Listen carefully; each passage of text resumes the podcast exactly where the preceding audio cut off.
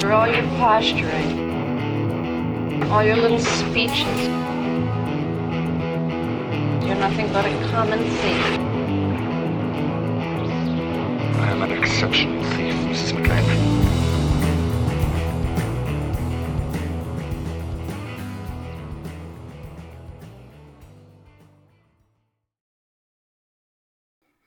Oh, the weather outside is frightful. The weather outside That is, Uh, is weather. weather. Dum, A much better version of that. Delightful. Dum, de-dum, delightful. How do you want to start this? Let's start by talking about what we know best, which is us. Okay. What would you like to talk about in terms of us, 50 episodes. dude? Got nothing to say about that. I mean, we haven't done this in any way, shape, or form where it feels consistent. So, like, the reaching of 50 episodes isn't really an achievement because it's just taken us three years to do that. Yeah, when you arrive at something in a completely disorganized fashion. yeah, like, if we'd It's done this hard every to- two weeks for f- like 50 Yeah. episodes, that would make sense. Or if we'd done this every week Yeah. for 50 episodes. This feels more like like if you lost weight, but it was due to an illness. you don't feel like you've really achieved that much. I feel as though we've, it's a massive coincidence right now yeah, that, oh, guess it's 50 episodes. We're going to Yeah. do something special. because it, it's been arrived at with a until the start of this stupid thing, complete absence of planning. Yeah, Just because everything we did up Rant. until the start of this stupid thing yeah, was yeah, just ran, like, hey, you want to go see a movie? Yeah, sure. just random impulses being released onto the internet, which is what a lot of it is, I suppose. Which I think is what a lot of the internet is. Yeah. Yeah. But s- that's the thing. Some people get really rich from that. You've just got to have the right impulses. I think you have to have a group of people who are willing to watch your strange impulses. Yeah, I know, but you don't know what strange impulse people are going to watch until you suddenly strike gold. And let's face it, Isaac, we haven't. we, I mean, I mean, we're, we're digging. yeah. I mean, the feel mine like we've dug is we- is quite. we've, I mean, and it's not for lack of trying. I mean, we've struck bronze at best. We've, very generously, we've struck sort of boron. we found a metal of some kind. We've found we've found we've hit something hard and have been banging our heads against it for quite a while now.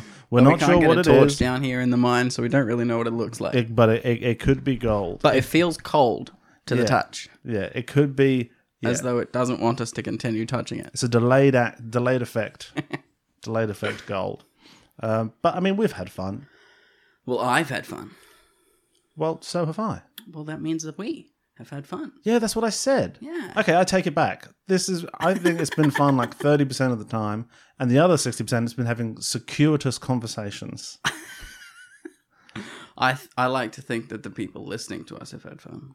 Yeah, some of them might have done. I like to think that. Mm, I have no basis on which to judge that. yeah. We've never done an audience poll because Well, we have we've no never way had of an audience. getting in touch with them.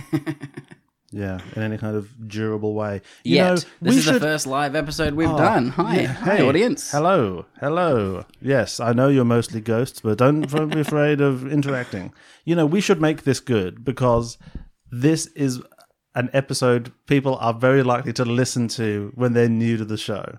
If anyone The comes- fiftieth ever episode. because people are going to come across well because this is this is the top of the feed and they're going to scroll through and they're going to see reviews of sylvia the mother you know the enduring love all these random daniel craig turn of the century movies lots of which we like but aren't exactly going to you know i mean we knew we weren't striking gold when we struck it but then they're going to say oh die hard i know that let's see what they have to say about that which is putting an uncomfortable amount of pressure on this. What we've just said right now, what if that's the first thing they hear and they're already going, no, My annoying, worry is annoying voice, talk over each other too much, great microphone quality. I mean, that much is obvious. We do talk over each other a little bit, Way but it's okay. Too much. I think also we do it on purpose sometimes because of comedy. I think it's interesting. It's it, in a way, it's interesting how much we talk over each other. The fact that we have persisted in being unable to tell from the way the other one's talking whether we're going to be able to get our point in. Because sometimes we'll start talking, the other one interrupts, and then you, and then we'll stop. But sometimes the other one will interrupt, and we will just keep going. The other one just has to tail off mid sentence. And I hear it in the editing. I can. It's happened with both of us where the other one has said something quite funny, but it is just completely lost because the other one has just just continued ploughing on with their sentence. Good, good podcasting. Do you know what defenestration means? It's being thrown out of a window, isn't it? It is. It's the act of throwing something through the window. What is it when you get thrown in a window? Through a window. Hmm. It's still through a window. Yeah, but you're you're going into the building. I think I think you're being fenestrated. in that instance, You reckon? That's it's how you weird fenestrate that it, something. it starts with it starts as defenestrating, which means people must have been being thrown in windows all the time, All the time. and they came up with that word first. Maybe fenestrating is like how you break in at night. Like when your parents are asleep and you've just come home from a party like three hours too late. and you have to artfully fenestrate the house. Yeah, silently. You turn Mm-hmm. the car off ages away and just push it the last little while so that no one hears you arrive. sound like you're talking from experience here, Isaac. Maybe a little bit. There's that one window. Every house has that one window that you know you can get through very easily. Yeah, the screen lifts out, Mm-hmm. maybe. Mm-hmm. Yeah. Sometimes louvers are able to be slid out of their little. Yeah, or it's the door that no one normally uses that you intentionally left unlocked when you left earlier in the evening. Definitely. Yeah. There's always that place. Mm. Most houses I've lived in, I could probably break into again. Yeah, that's all you need is in, is ins inside inside knowledge. Yeah. If you don't know anything about a building, then you know you're up against it. Your back's against the wall. The building could be a villain in your situation. The building almost becomes a character in a way. that's the kind of thing people say, isn't it? Hello, everyone. Welcome to Exceptional Thieves. This is a podcast where Isaac and I review and rewrite movies. I'm Sam. and I am Isaac. And this is our 50th episode celebration. Now, if you're new to the show, you may not be aware that we are currently almost halfway through watching the entirety of Daniel Craig's filmography for no reason. Craigslist. Craigslist, you might say. We are currently presenting the mini series, which is incredibly long, called Craigslist. but today, for our 50th episode, we're going back to where this all began to the. Well, it's not really where it began. Like our first episode was on a Star Wars film. Yeah. Yeah. But we have been. The name of our show, Exceptional Thieves, is derived from Die Hard. It is derived from the best movie ever made. And Yeah. I think that must just be exceptionally confusing now. Just another barrier to people engaging with the content is that we now we, Is that our title comes from somewhere completely obscure to the topic we're doing? but and but also obscure within that movie. I mean, even if you know Die Hard quite well, you'd have to be quite eager-eared to connect Exceptional Thieves. Um, but obviously, it's from the Hans Gruber line, and since I'm, I'm actually Mrs. McLean, uh, I'm an exceptional thief, Mrs. McLean, and since I'm moving up to kidnapping, you should be more polite. I'm very excited to do this episode to put our original theme music at Back the on- start of it uh, Back on board. yeah, which is going to be quite fun. Um, and try to sort of talk around the fact that the name of our show comes from the line in which Hans Gruber is probably the least likable throughout the entire movie and is threatening a woman that he's just kidnapped to be more polite to him. And so it's a, probably the most gendered example of of brutal sort of implied violence in the whole film, and that's what we named our show after. Good for us. Yeah, so I've, I've you know you'll notice in the theme music I cut off very quickly after he says McLean, because if you left in since I'm moving up to kidnapping, you should be more polite. You might wonder what the hell you're about to It changes uh, listen to. the sort of like topic of the of the of the conversation a really lot change, change yeah it change, changes the fun vibe of the whole thing. um, because there is a fun vibe. there is we well we, we like to cultivate a fun vibe. I, Isaac. I like to think so. We're fun guys. Yeah. We're fun. We're fun, high energy guys. Who told you? Um. Uh, well. Uh. My mother. My mum's never called me fun. Actually, my mum's never called me a high energy guy. That would be pretty weird. Ah. I don't think my mum's ever called me a guy before. Imagine your mum being like, "This get a load of this guy. Get a load of this guy over here. Ah, I think my what a mum- schmuck. my mum thinks she's too cool for me. Yeah, know. is she? Probably. Okay, Let's face it. can't tell. We can never gain enough perspective on the older generation. You can only look down. You reckon? Yeah. You can only get angry at the younger generations. Well, that's why people usually get angry. They usually get angry because they're dissatisfied and they perceive the people younger than them to not be going through the same struggles that they did. We're not Right. going to talk about They still have struggles. They're just they're just annoyed and taking it out on the on the old generation as they as they always will. We're not this, this. is movie came out before either of us were born. yeah, but only just. A year. Yeah. Yes. Only just. So we, this is we are nearly as old as this film. Yeah. and there's a lot of podcasts about Die Hard available. Okay. Especially since a couple of years ago, it was its uh, it was the 30th anniversary of it being released. Mm-hmm. Everyone did their Die Hard episodes, and I am I do feel kind of acutely aware that We didn't. a good point that that didn't uh, going back to the lack of organization didn't even occur to us for a second. I wasn't even, I wasn't wasn't thinking about that. But no, we were doing new releases back then. That was our that We- was our that whole was thing. our We were doing the Aquamanes, the Robin Hoods.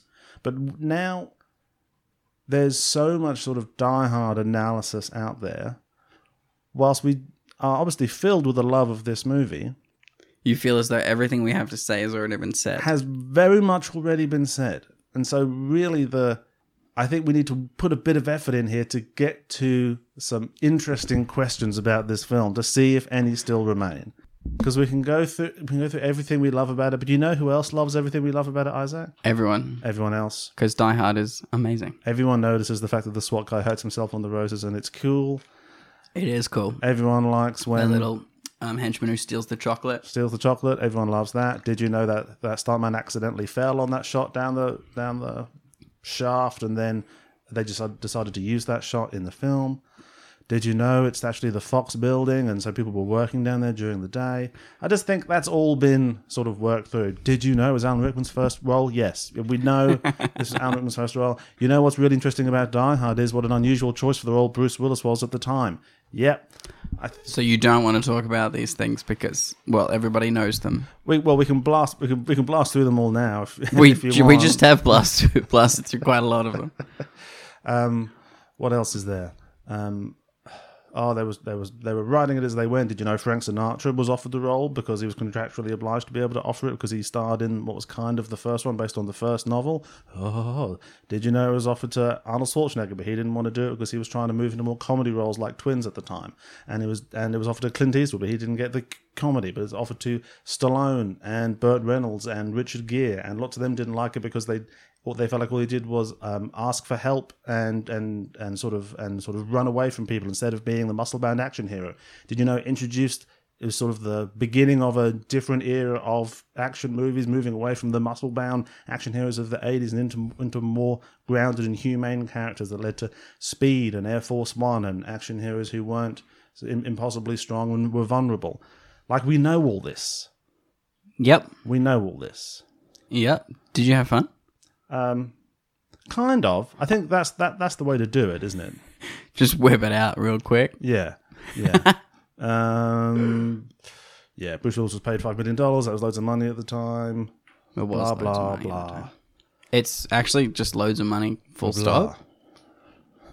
Like, Well, in all seriousness. that's a good amount of money now. Hmm. Mm.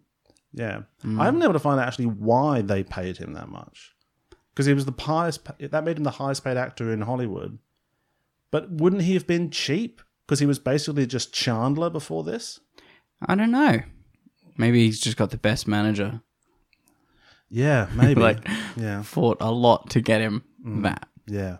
Did you know he was also still shooting Moonlighting during the day, at least for a few weeks of the production, and they only had him for a certain amount of time because the star of uh, the co-star of Moonlighting got pregnant, so they had to shut down production. That's the only way he's going to be able to do it. Um,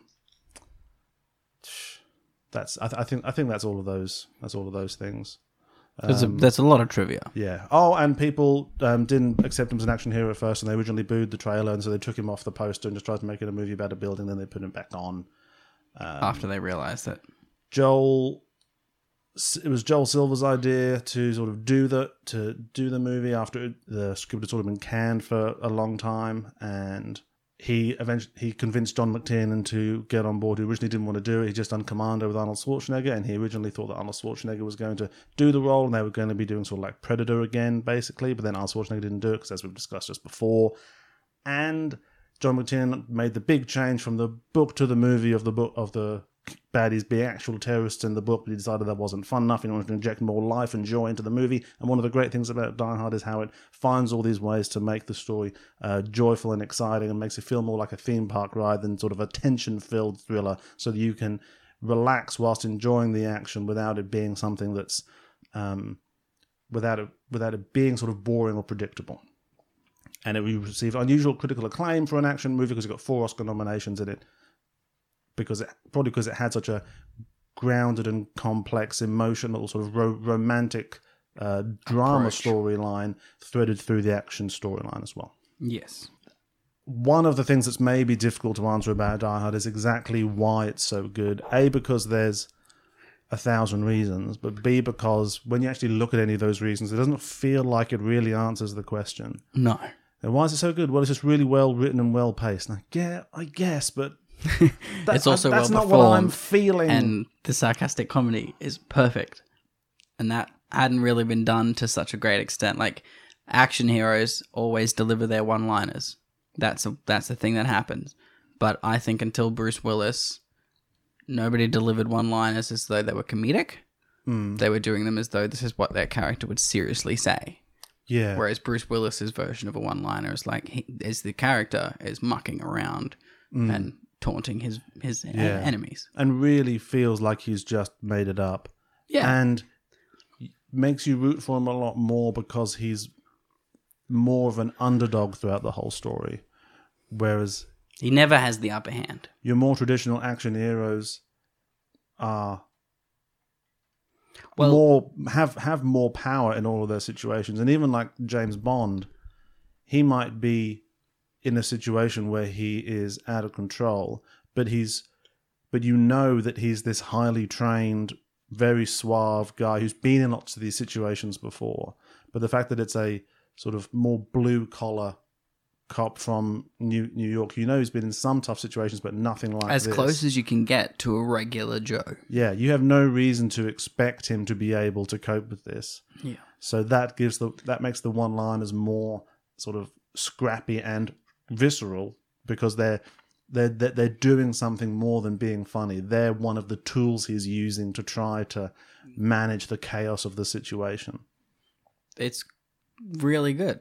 I think one the reason the action in this is so good, or at least why it feels so good to me, is that whilst it is obviously extreme in lots of ways, it's also nowhere near as extreme as it could be.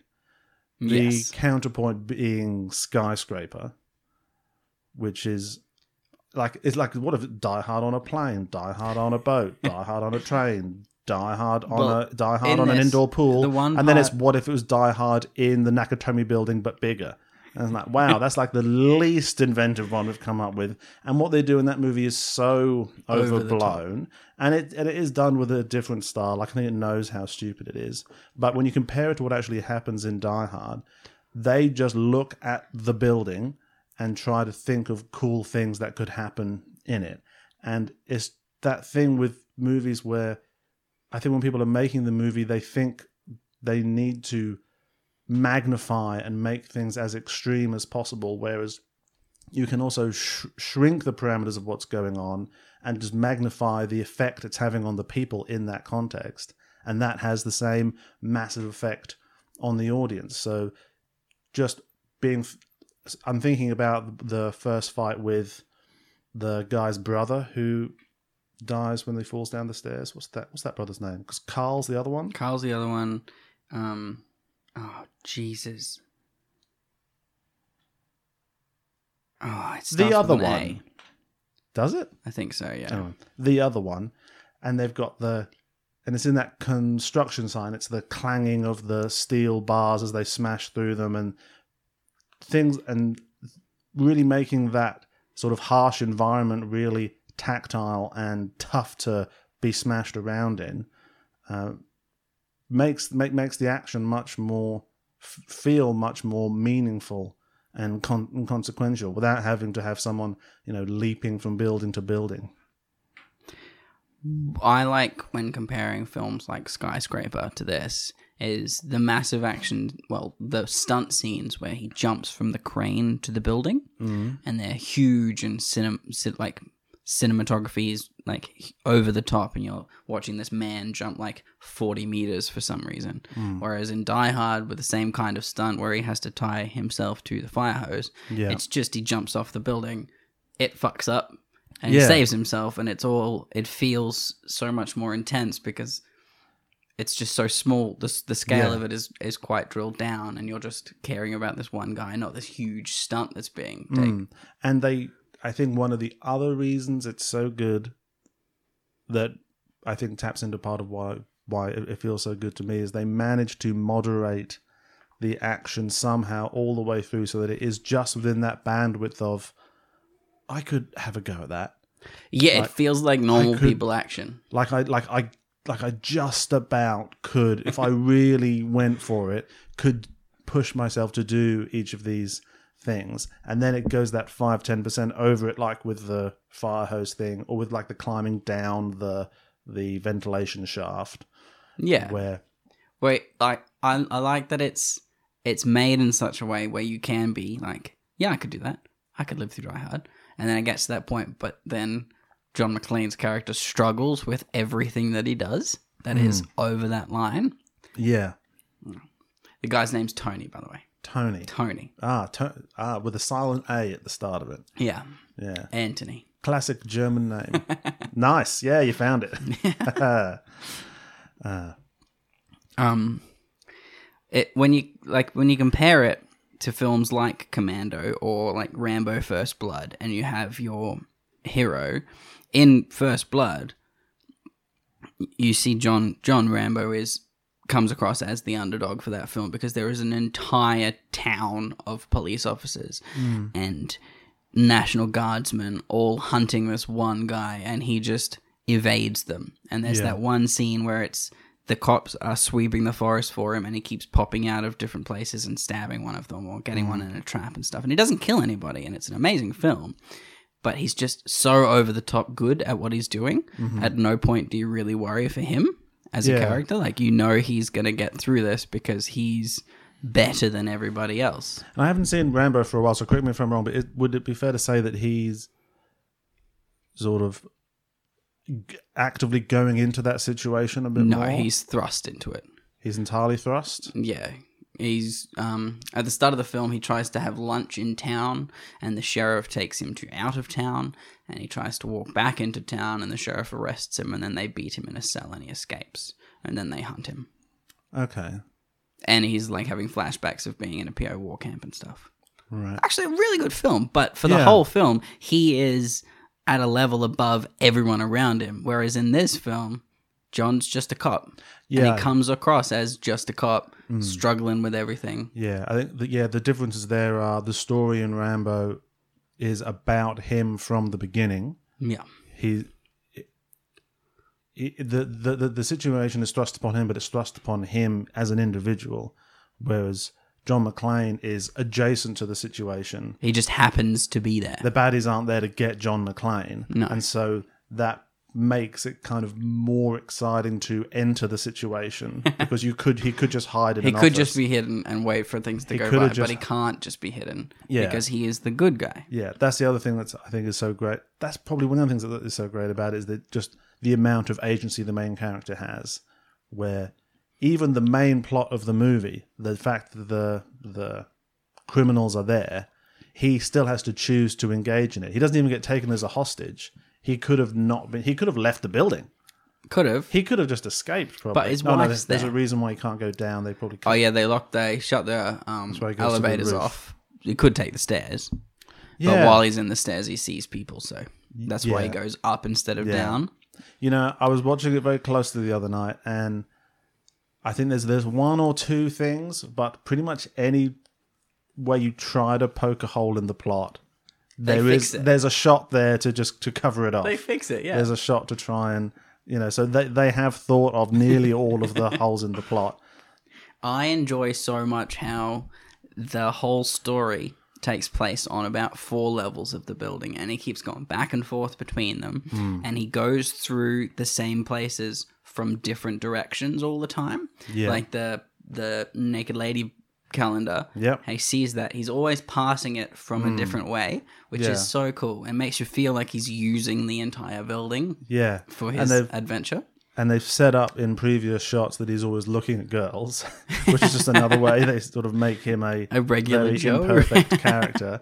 Uh, but then that kind of has the because they show him notice that, Yeah. and then he notices it again, and that's how he reorientates himself. So, oh, now I know how I'm here. But that's also telling us the audience where we are Where he Oh, in is, the yeah. building as well.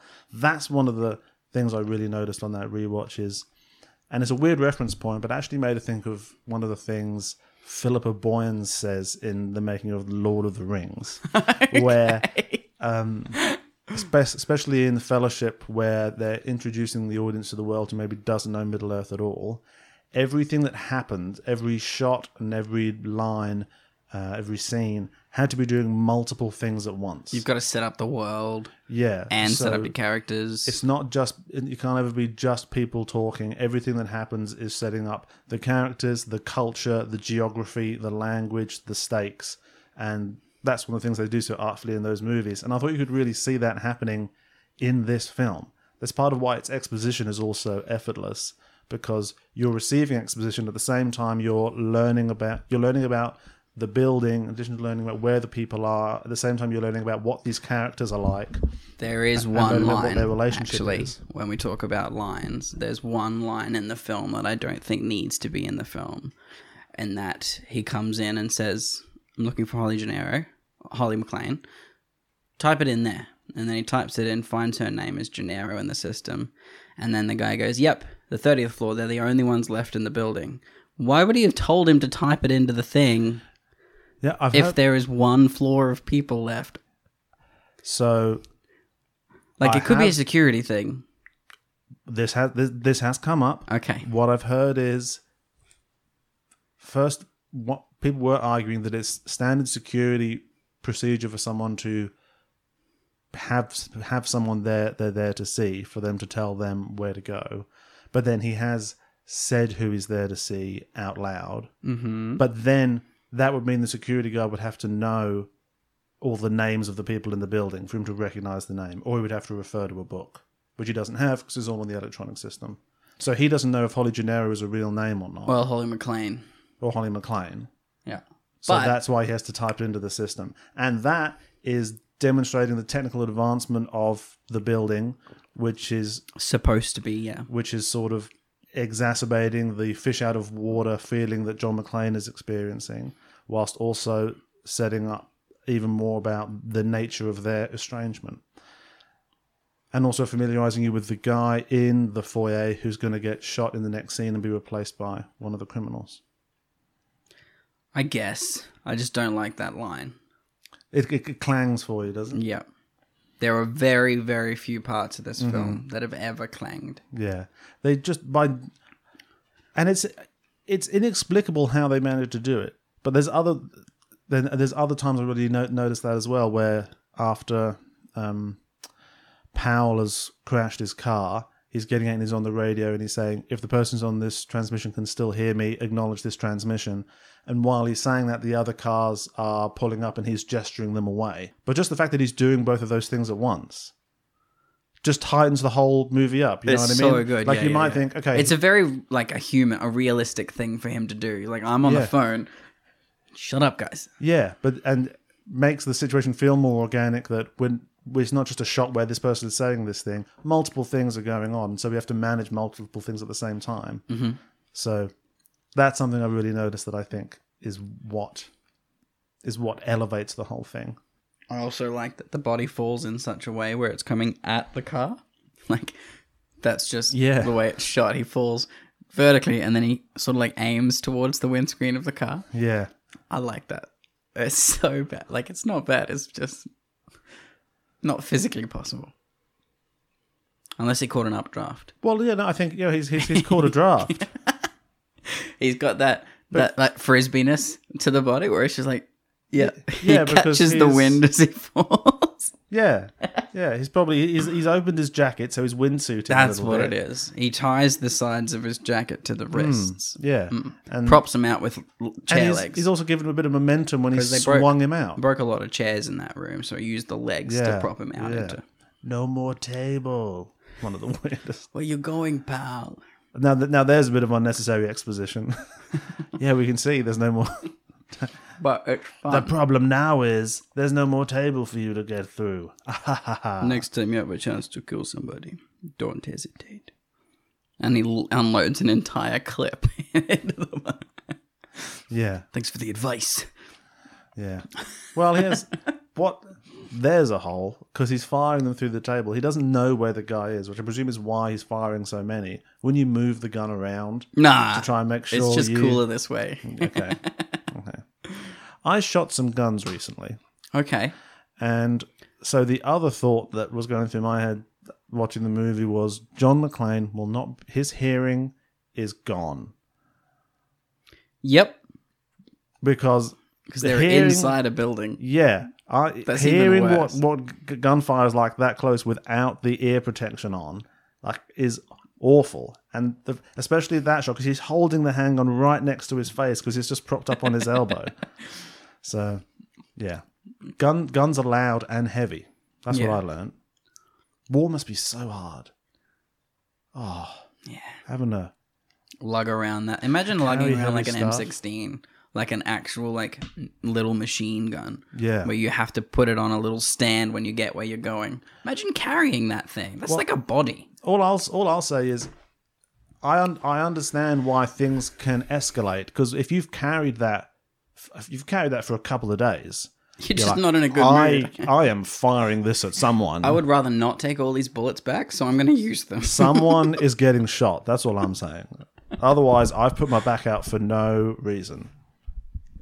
you just you go out with X amount of ammo, which is Yeah. so heavy, and you come back with none. Oh, this Yeah. is such a breeze. Yeah.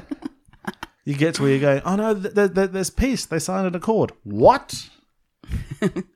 Well, fuck. God damn it! I was That's just getting why excited. when like occupying forces shoot all of those, like all the bullet holes in Stonehenge from during the war.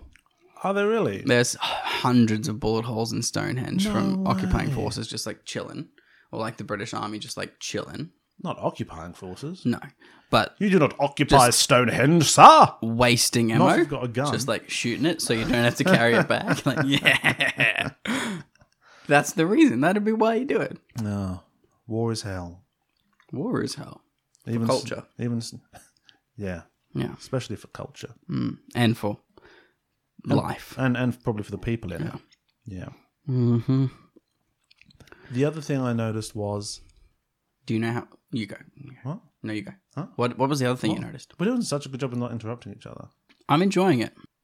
Me me me too. I'm purposely waiting for you to speak. Okay then. Um. it Yeah, the other thing. son of a bitch. The pacing of the movie, I felt like, is more akin to the pacing of like a disaster movie than an action movie. Where you get a lot of time at the start before anything takes place. Yeah, it's more like um, it made me think of things more like um, 2012. well, yeah, I guess on a, on The smaller day scale, after tomorrow. but things like um, Daylight, Will Sylvester Stallone. Nice. where you, it, the problem is the en- is the environment and things start out normal and then there's this tension of knowing things With- are going to take a turn and with you could think with an action movie you're thinking right we've got to establish our action hero so you have your opening sequence like a bond movie where the movie opens with a car chase or a shoot like you'd open with john mcclane in new york clearly busting some bad guys and showing that he's cool and then he goes and then he enters the plot of fighting the bad guys you want to you want to open with him handling his six month backlog of New York scumbags he's trying to put behind bars. Yeah, but the fact that it, the fact that it's, it makes it, I th- and I think that really makes the bad guys feel badder because they feel like this just malignant force that enters the movie like I- a tornado or something that you can't sort of hold back. I enjoy the amount of seeing them at the start. Like it's not too much. You witness Mm. just the cars turn up, they split up and go in their direction, so they obviously know where they're going. Yeah. They just turn up and then the truck opens and they're there. I don't know why I love it so much, but the way that there's that tracking shot following the vehicles, and then the truck just sinks down onto the ramp, Oh, it's so and you don't see- you, you can't see the ramp, but the way it just suddenly dips down, like it's going underground and burrowing into the building. Actually, there's a question. In that your always gets me. in your research, is there reasoning why the truck arrives? Yeah. They get out of the back of the truck and then later on an ambulance drives out the back of the truck. No, that's just one. That's probably the big just mistake that because they were writing so much of it on the fly that they Like it's didn't real realise cool to that. drive an ambulance in. yeah Just that's an awesome way to escape. yeah but they came up with that idea really late in the shoot and then it's only when they put the movie together they realize you see right inside the truck I can see there's no ambulance in there It's a blow up.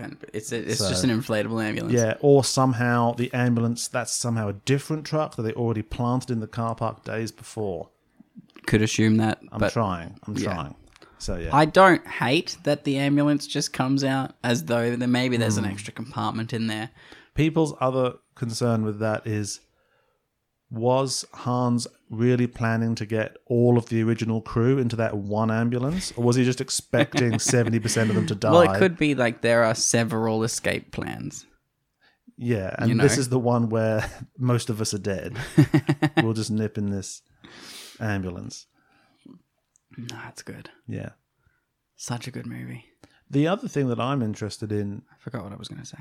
the one the one bit of research I did that I thought, oh, that's actually something that's mildly interesting in the in the in the massive sort of onslaught of diehard trivia. Well, this isn't really trivia. Is just how much they what they changed from the book and how much is the same as the book.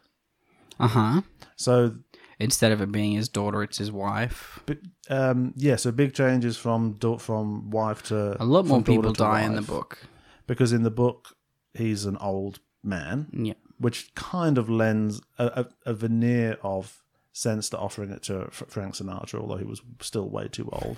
But at least you weren't like you weren't offering him John McClane. You were offering him like Taken or something, you know. where he's a- Yeah, an but older also chap. it would have been more of a like a less physical violent, just like shooting from behind a doorway. Oh Bam, bam, yeah, bam. it would be like Harrison Ford running now, which I exactly. you hate to see it.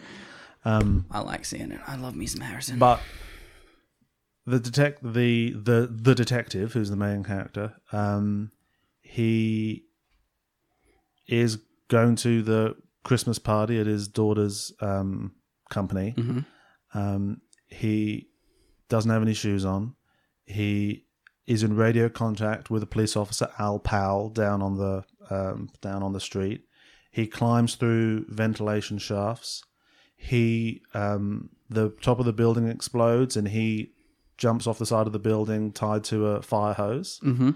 He uh, kills the brother of one of the terrorists who has a vendetta against him throughout the storyline yep. other big change is uh, the bad guy gets knocked out of the window and takes his daughter with him, so his Yes. daughter dies. Interesting ethical complexity in that one because it's sort of revealed throughout the plot that the daughter, because they are terrorists and they're trying to attack this evil company, the daughter is totally complicit in the evil stuff the company has genuinely been doing. Yeah. So a, mu- a much more sort of grim, quote unquote, mature storyline going on in the book. um, and after um, the main character escapes the building, the the brother of the one he killed, who he thought was dead, escapes. Is revealed to still be alive before being shot by Sergeant Al Powell. Yep. That's all in the book. so it's an am- it, it's amazingly kept kind of this backbone that does A genuinely lot of come elements from the book, Mm. come from their source material. Yeah. but with these huge quadrants still changed into what we now have, and I think, and this is something that also isn't new, but the amazing thing to think about Die Hard is you c- you can be forgiven for thinking it's just a singular vision that kind of like the way uh, Bong Joon Ho storyboards every scene. Mm-hmm. So he doesn't he doesn't shoot coverage. He doesn't just shoot a bunch of stuff and then He we'll see shoots what we exactly get. in what the it editing needs. room. He knows what he's shooting moment to moment. The actors know what they're doing is going to be used in the final film, and they know why because they know e- how the entire scene's going to look. That's what. If someone said Sam make something as good as Die Hard, they'd be like, okay, I'm going to have to sit down and Because you you would have to I go would have to frame draw by frame. Mm-hmm. frame by frame, and have the whole thing in my head before I turned up and tried to do anything. And this wasn't like that at all. It was completely chaotic. Multiple writers. They had half a script when they started filming it. They were making stuff up all the time. Yeah. They didn't really figure out who John McClane's character was till like halfway through the shoot. The fact i- that it all comes together. yeah, they didn't make- have any time to film with the helicopters, No, so it should have been shit. you would think so. Yeah, Yeah.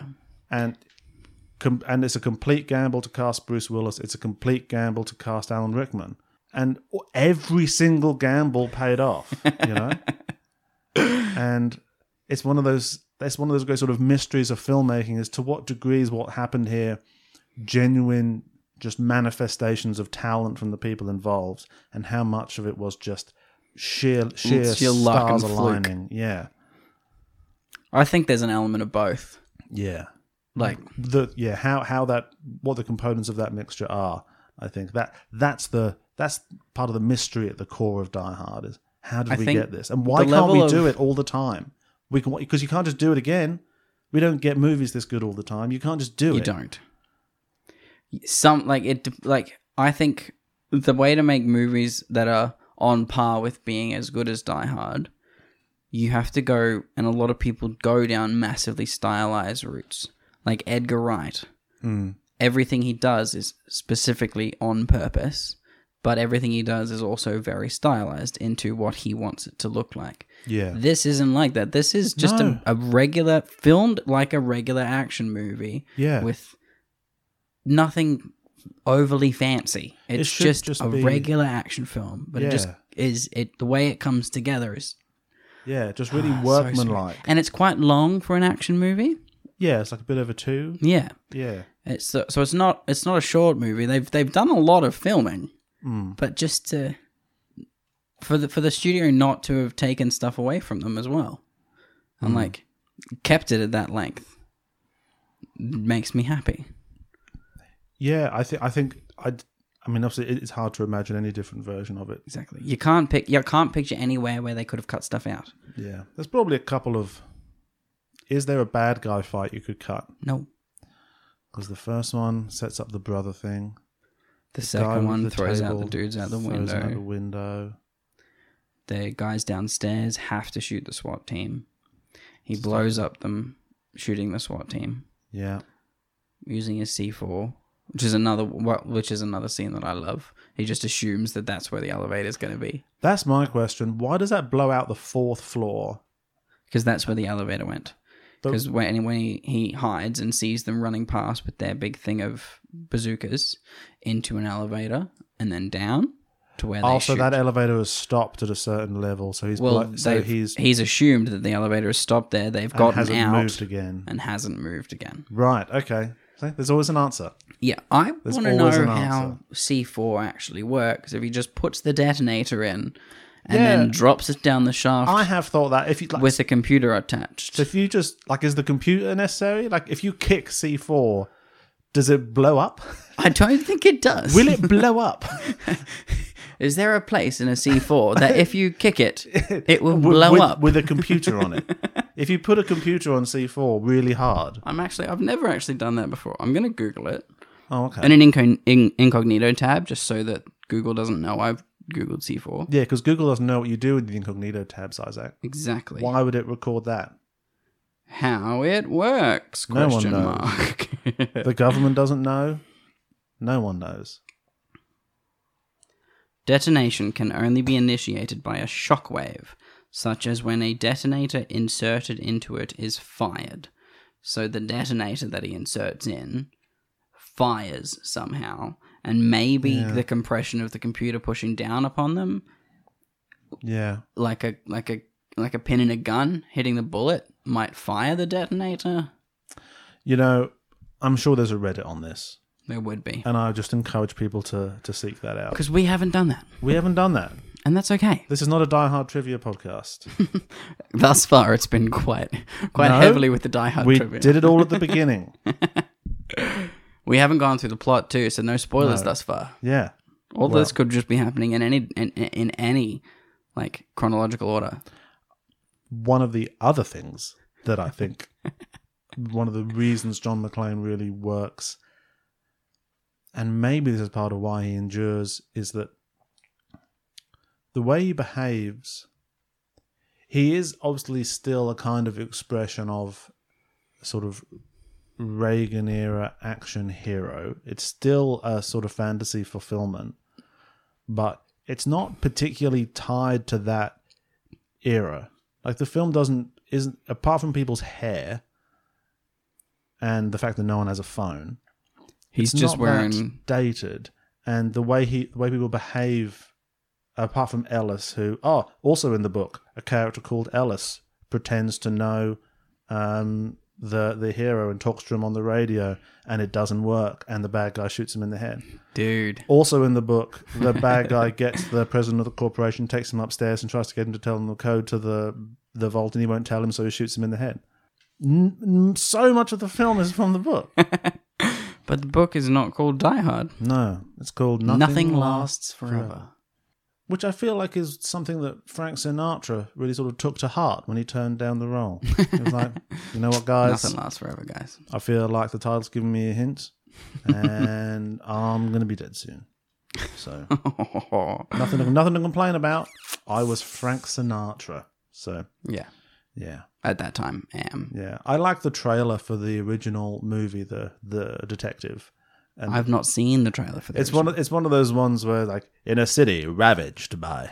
it's like it's like a pimps, prostitutes, and perverts. Is it like a 60s or 70s? Yeah, it's old. Oh. One man stands up against the tide of deviance or something like that. you know, The Detective. pimps, prostitutes, and perverts. Does everyone like middle America be like, oh yeah, New York's terrible, man, It's such a terrible or wherever that is, could be LA. escape from New one York. of those places that people have escaped from. One of those other movies sounds terrible. so many things beginning with P. That's a fun voice to do. I like that you can do that voice. From Lionsgate Cinema, coming this this fall.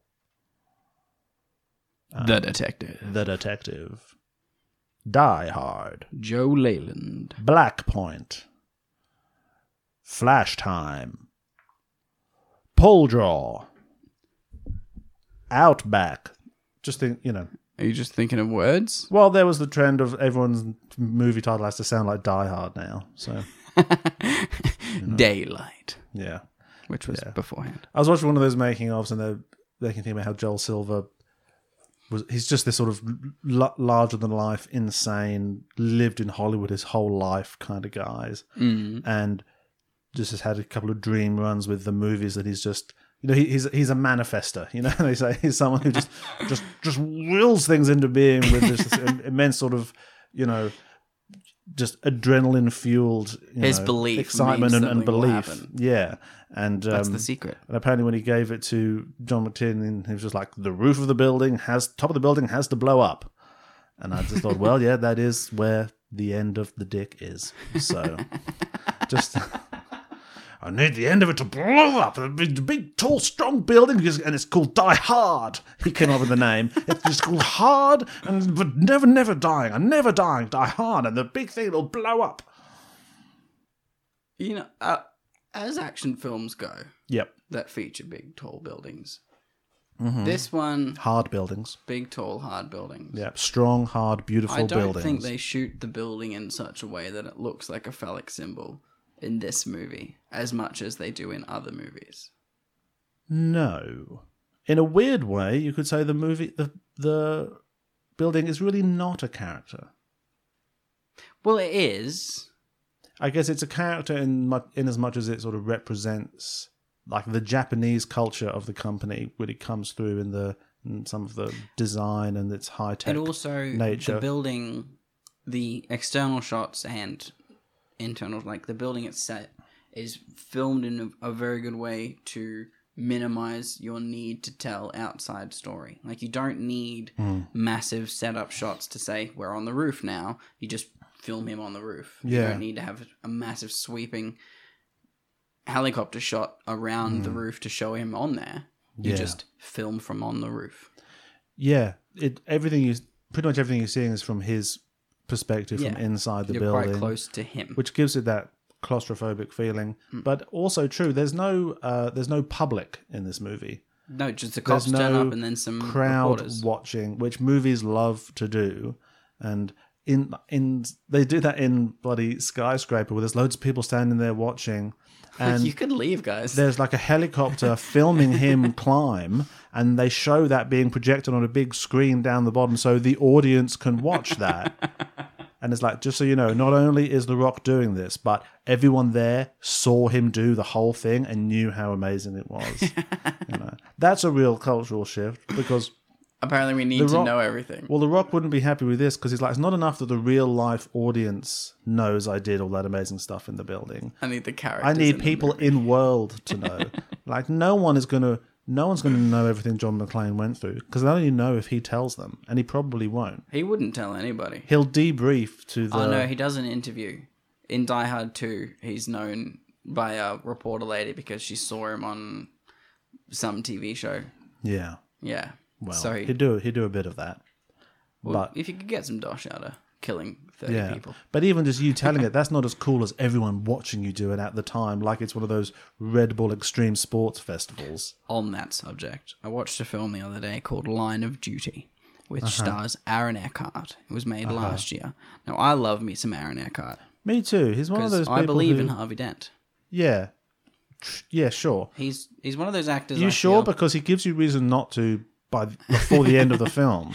He's one of the actors that has had a lot of hits and misses, and a lot Hmm. more misses than hits. He's one of those, oh yeah, that guy people. But he's never like bad in a film that he's in. No. the films can be bad, but Aaron Eckhart Yeah. is on. yeah. So, Line of Duty is a Much like film Um, Britain's best actor. about a disgraced police officer who is still a police officer. okay. Um, Imagine that. I know. Imagine imagine being a disgraced police officer and still being a police officer, and So he's a bad apple. basically the storyline is that the police chief's daughter has been kidnapped by some unknown people and she has 63 minutes to live That's w- weirdly specific. i know it's a oh, before they kill her. before, well no she, like they get like this video of like a little webcam of her in a tank that's filling up with water and a timer that says 63 minutes Okay. and so it counts down as he goes around town solving clues and stuff and like doing stuff all while actual police officers are also doing this but he's against them for some reason because they blame him for doing something stupid but What the, did he do? the entire time he is accompanied by a girl who is part of a news website who films his entire journey and the entire film is about the like the world she it's going viral and it's like live streaming the entire thing as he beats people up and like you know he does a little bit of the police brutality stuff but it shows him as being the good guy and like That sounds shameful. it was very weird and I did not like it. And the fact that so many people are watching it live, and then you have those shots where they're driving in a car and the car comes up next to them with all these people with their cameras out going, Oh my God, I got you guys. We're on the same road.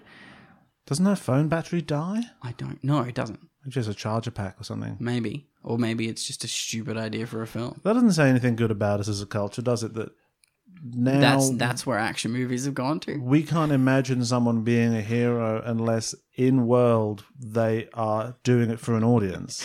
Yeah, And you it can't is- do good things unless everybody knows about them. Yeah, unless you go viral, doesn't count. It's like Pixar, it didn't happen, but for action movies. Which is depressing. yeah. because Die Hard, the ending of the film, Holly punches the reporter in the face, Yeah. clearly saying, "I want privacy. Like Yeah. the- our story is not for you guys." mm. And he's and he's already got a fireman's jacket on, firefighter's jacket on, sort of pretending to just be helping Holly. He's not even drawing any attention to himself. yeah, he's just got a nice though jacket going he away. Needs a CT scan as soon as possible. What do you mean? He's fine. Nah, bro. He's fine. He would have only died like six times. He's a he's a walking splenic laceration. That man. No, that fight scene with Carl up top, that's not too bad at all. For my money, the like I can I can pretend to not see the ambulance thing. Maybe there's a fake back to that truck and the Yeah. ambulance is behind it.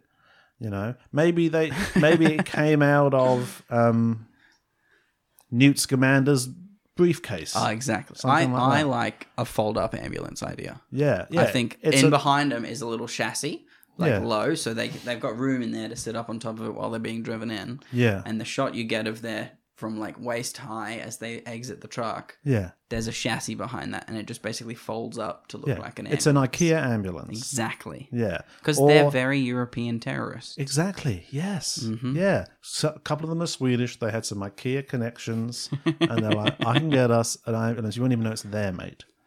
It's a secret Yeah. ambulance. Or the, when they got there, the ambulance was small. They put it in water. So by the time the end of the evening, it's now big, and they can drive it out. Exactly. The thing, I, the one thing I cannot look around is how dead Carl is, After he's hung for a long time. Uh-huh. and shown to still be hanging many minutes later.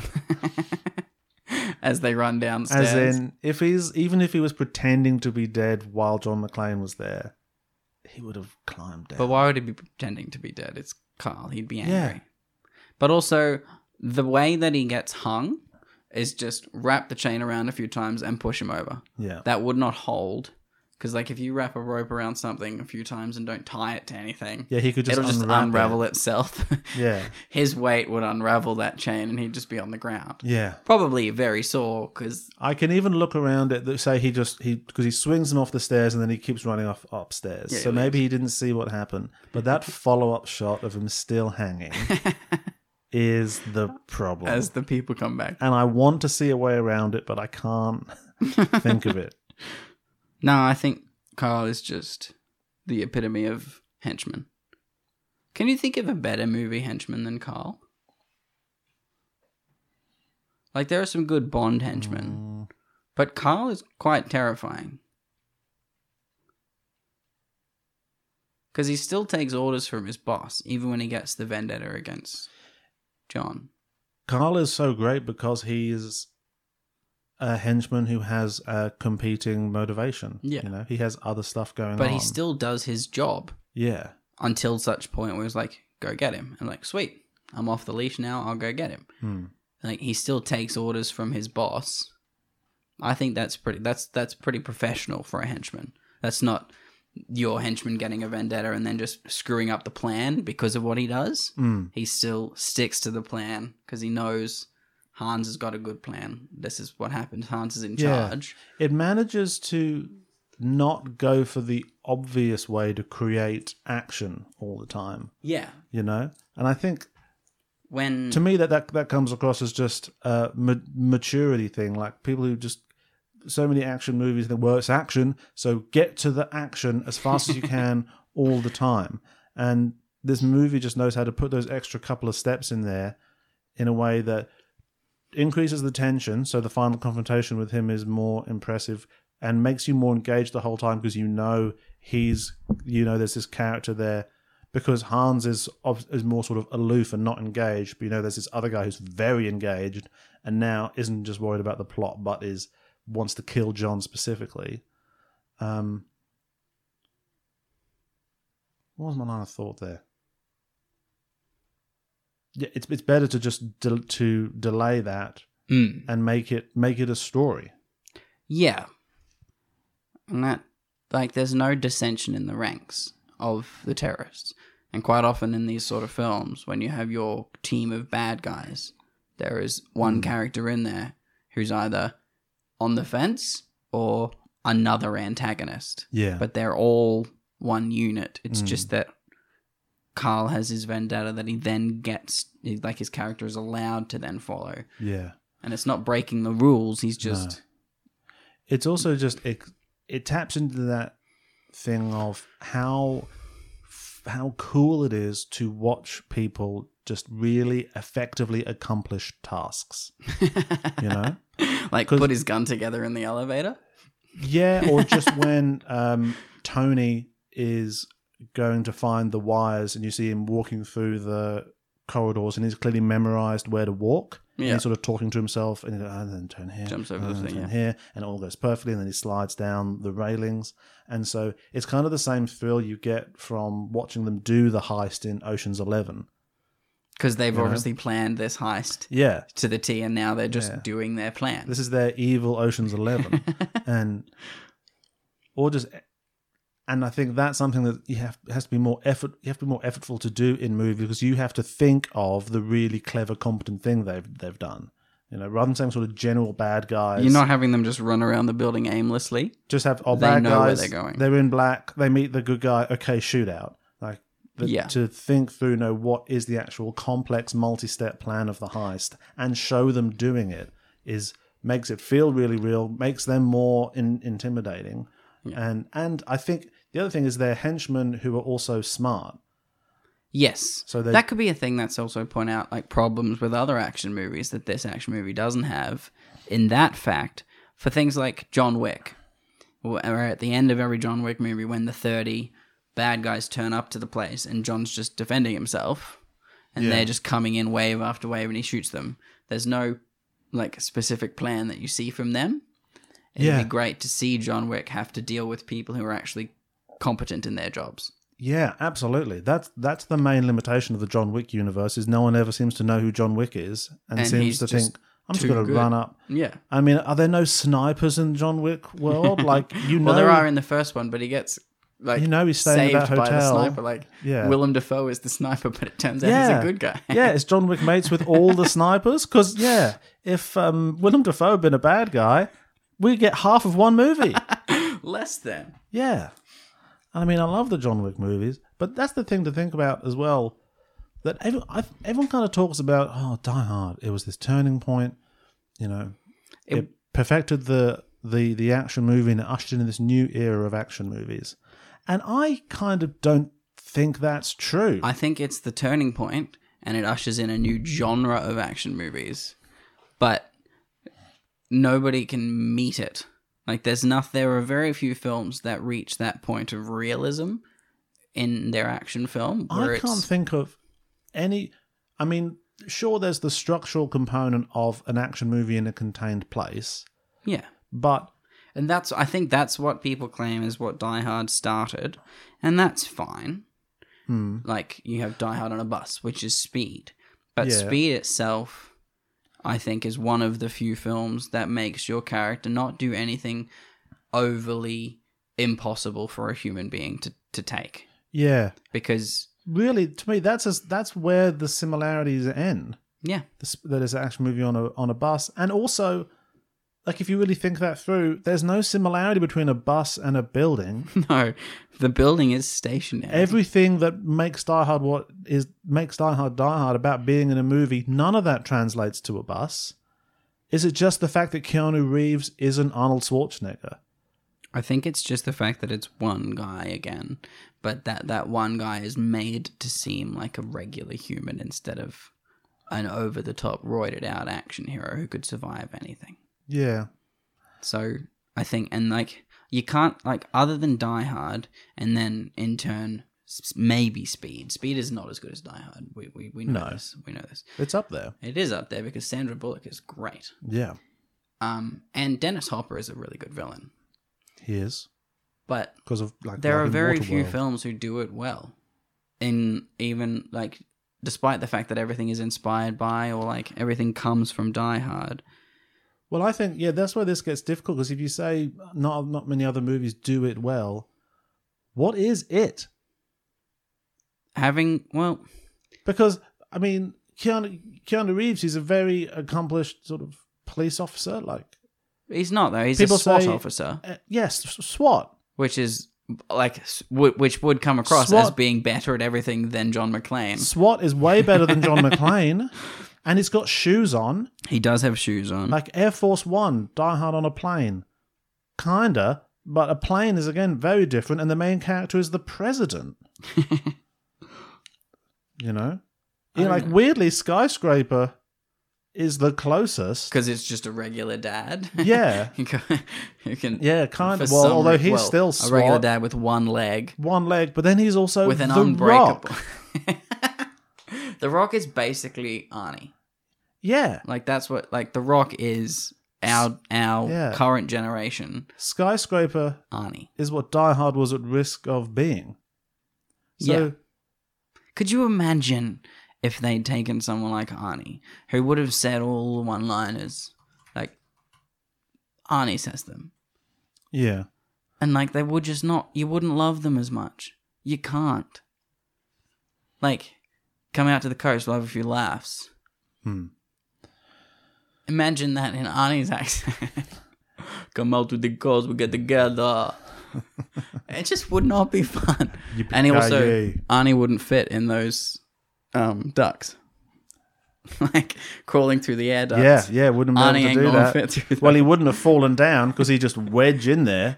He'd have to oil himself up and then just slide in there like the basilisk in the water pipes and just nose his way down and then try and and just try and d- do the And that- worm. That, to scene get where along Carl's there. underneath it, poking from the bottom, it Yeah. just falls out. He 'cause would have just Arnie's in collapsed. He'd have looked at that fire hose and gone, definitely not. That's ridiculous. um, are there any more fire hoses? He'll Can I just use tie his on bare three? hands, smash through pieces of glass to make handholds and climb down. Yeah, like um, Wonder Woman. exactly. chung, chung. Yeah. Yeah. Carl would have seen him like, you know what? Don't worry about it. It's fine. I've got other brothers. I've got a sister. It's whatever. You're, you're doing Could you great. imagine though, like Carl finding looking up at him, like the imposing Carl Yeah. looking up at him?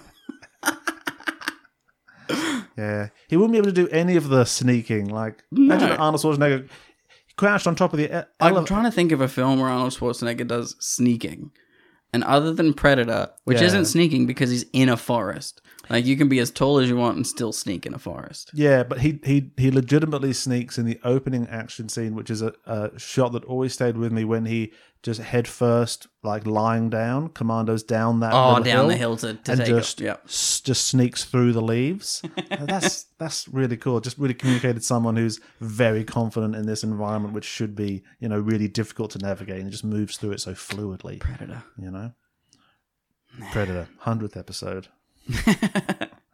um, But see, that's a different genre of action film. If you show your massively roided out, huge hulking men who are competent at their job, mm, that's a different kind of action film. Even when you give them the predator who's better than them and everything, and therefore they are the underdogs, they're still as in if the baddies look like Arnold Schwarzenegger. You mean- well. If you if the good guys look like Arnold Schwarzenegger, and then the baddies are better, and Arnold Schwarzenegger therefore is supposed to be the underdog, it's still Arnold Schwarzenegger. yeah, Like if you do like Predator Two, where you have Danny Glover as I don't. the underdog, it makes more sense because it's Danny Glover. He's just a regular cop dude. Yeah, kind of older, Yeah.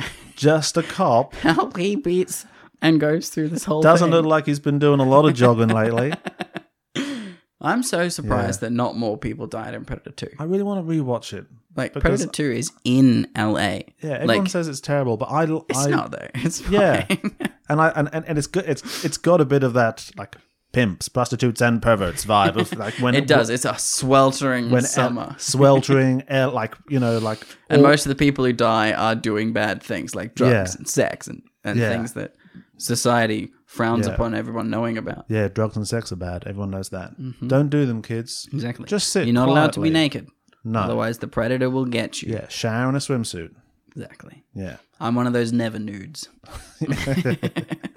yeah, yeah, and not even like appropriate stuff for water. Always denim or like corduroy. Preferably corduroy because it allows the water to run in a nice Yeah. smooth pattern. Yeah, it's called Yeah. rivulets. rivulets. Rivulets. And this, and I mean, people think like Arnold Schwarzenegger's the main thing in Terminator, but the hero of that Is an underdog. is a massive underdog. Yeah, it's just a He's- dude. N- He's not. He's not um, But though roided out. That's the mistake. That's the lesson they failed to learn when they cast fucking Jai Courtney as um, what the fuck's his name? John Connor. No, Jai Courtney doesn't play John Connor. What's that guy's name? Jai Courtney. Uh, I don't know. He's We'll have to cut this because this is embarrassing.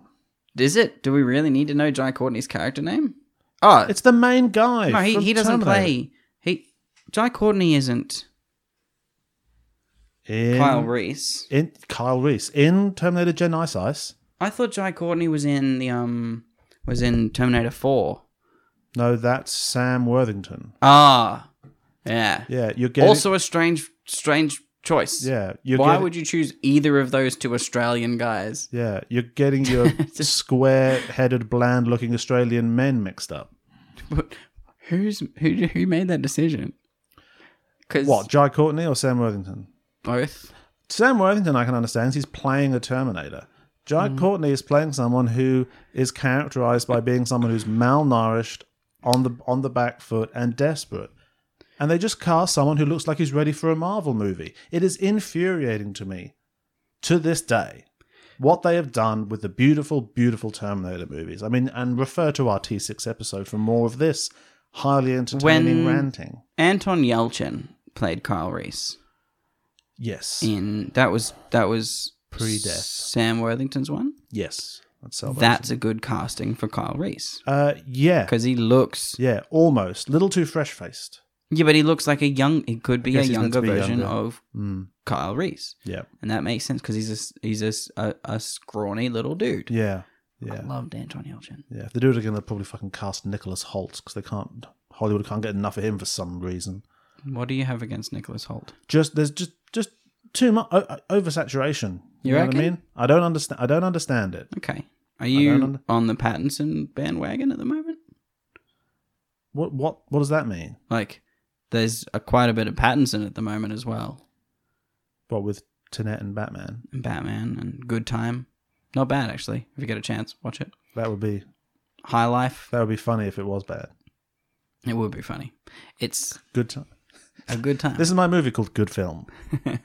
I don't- hope it's. Don't let me have teed myself up for something good there. film. Yeah, yeah, yeah. No, okay, all right, okay. We're changing the name. I shouldn't have done this. This, mo- this movie is called Movie. Here's my movie.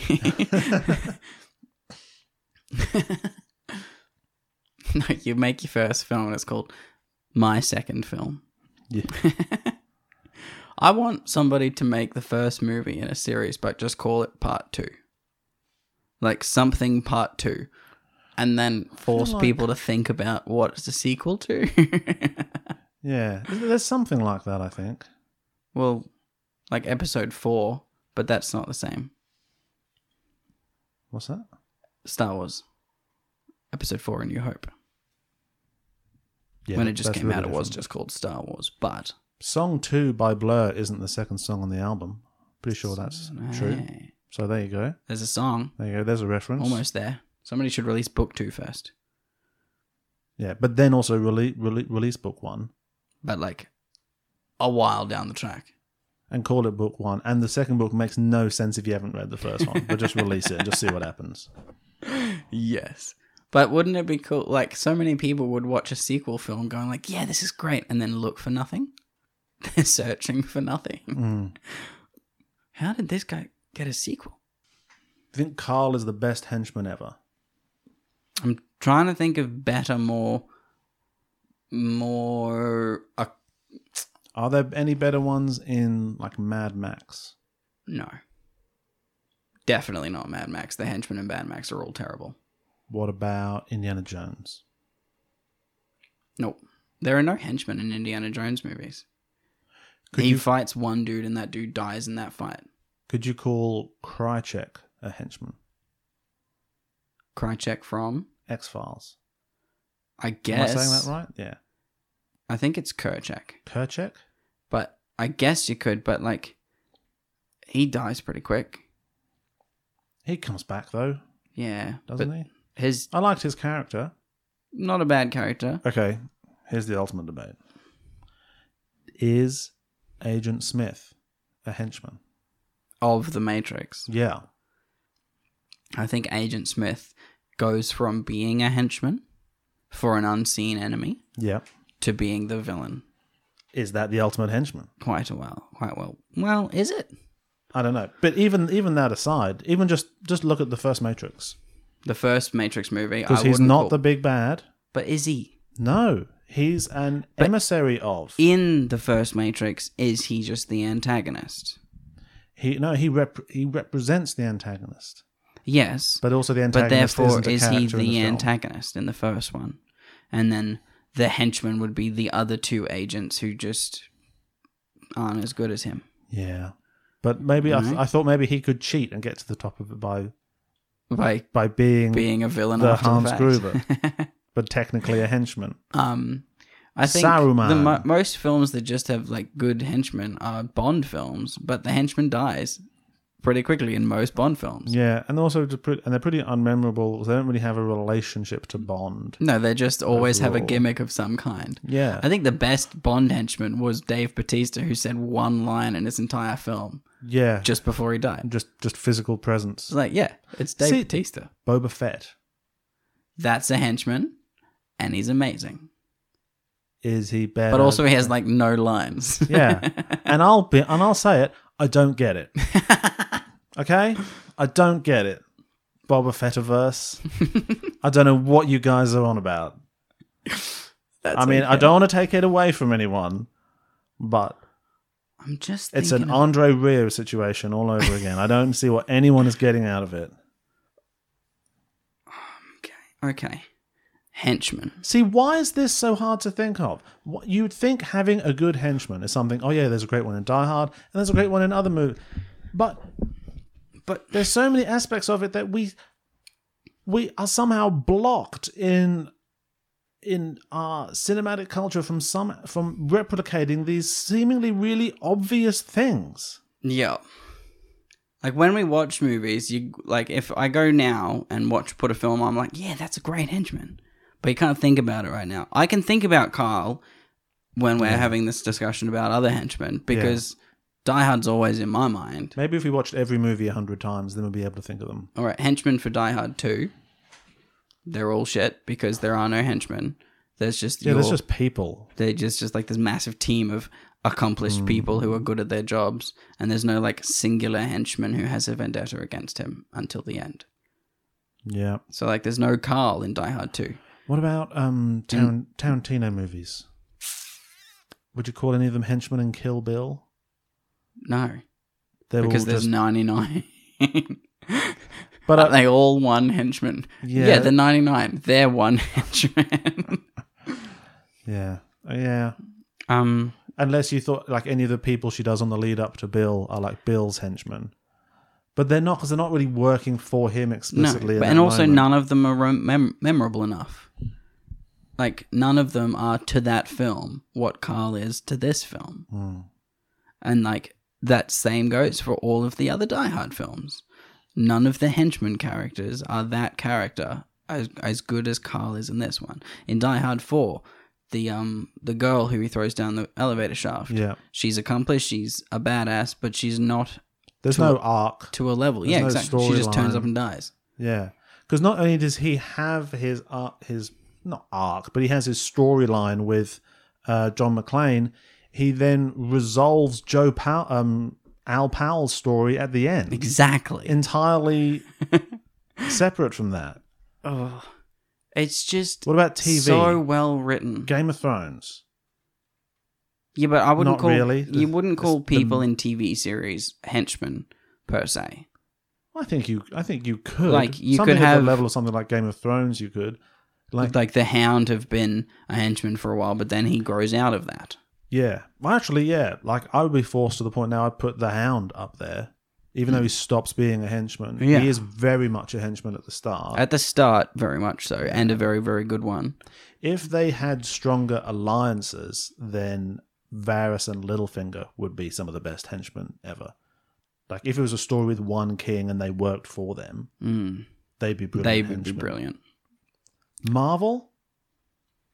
No, all the most of the villains in Marvel films are terrible. Yeah. Crossbones maybe because in his film in Yeah. Winter Soldier and he gets killed at the end of Winter Soldier, but still it's Yeah. you're not really attached to the character as much as you Yeah. could be. I liked the English one that moved stuff with his hands in Infinity War.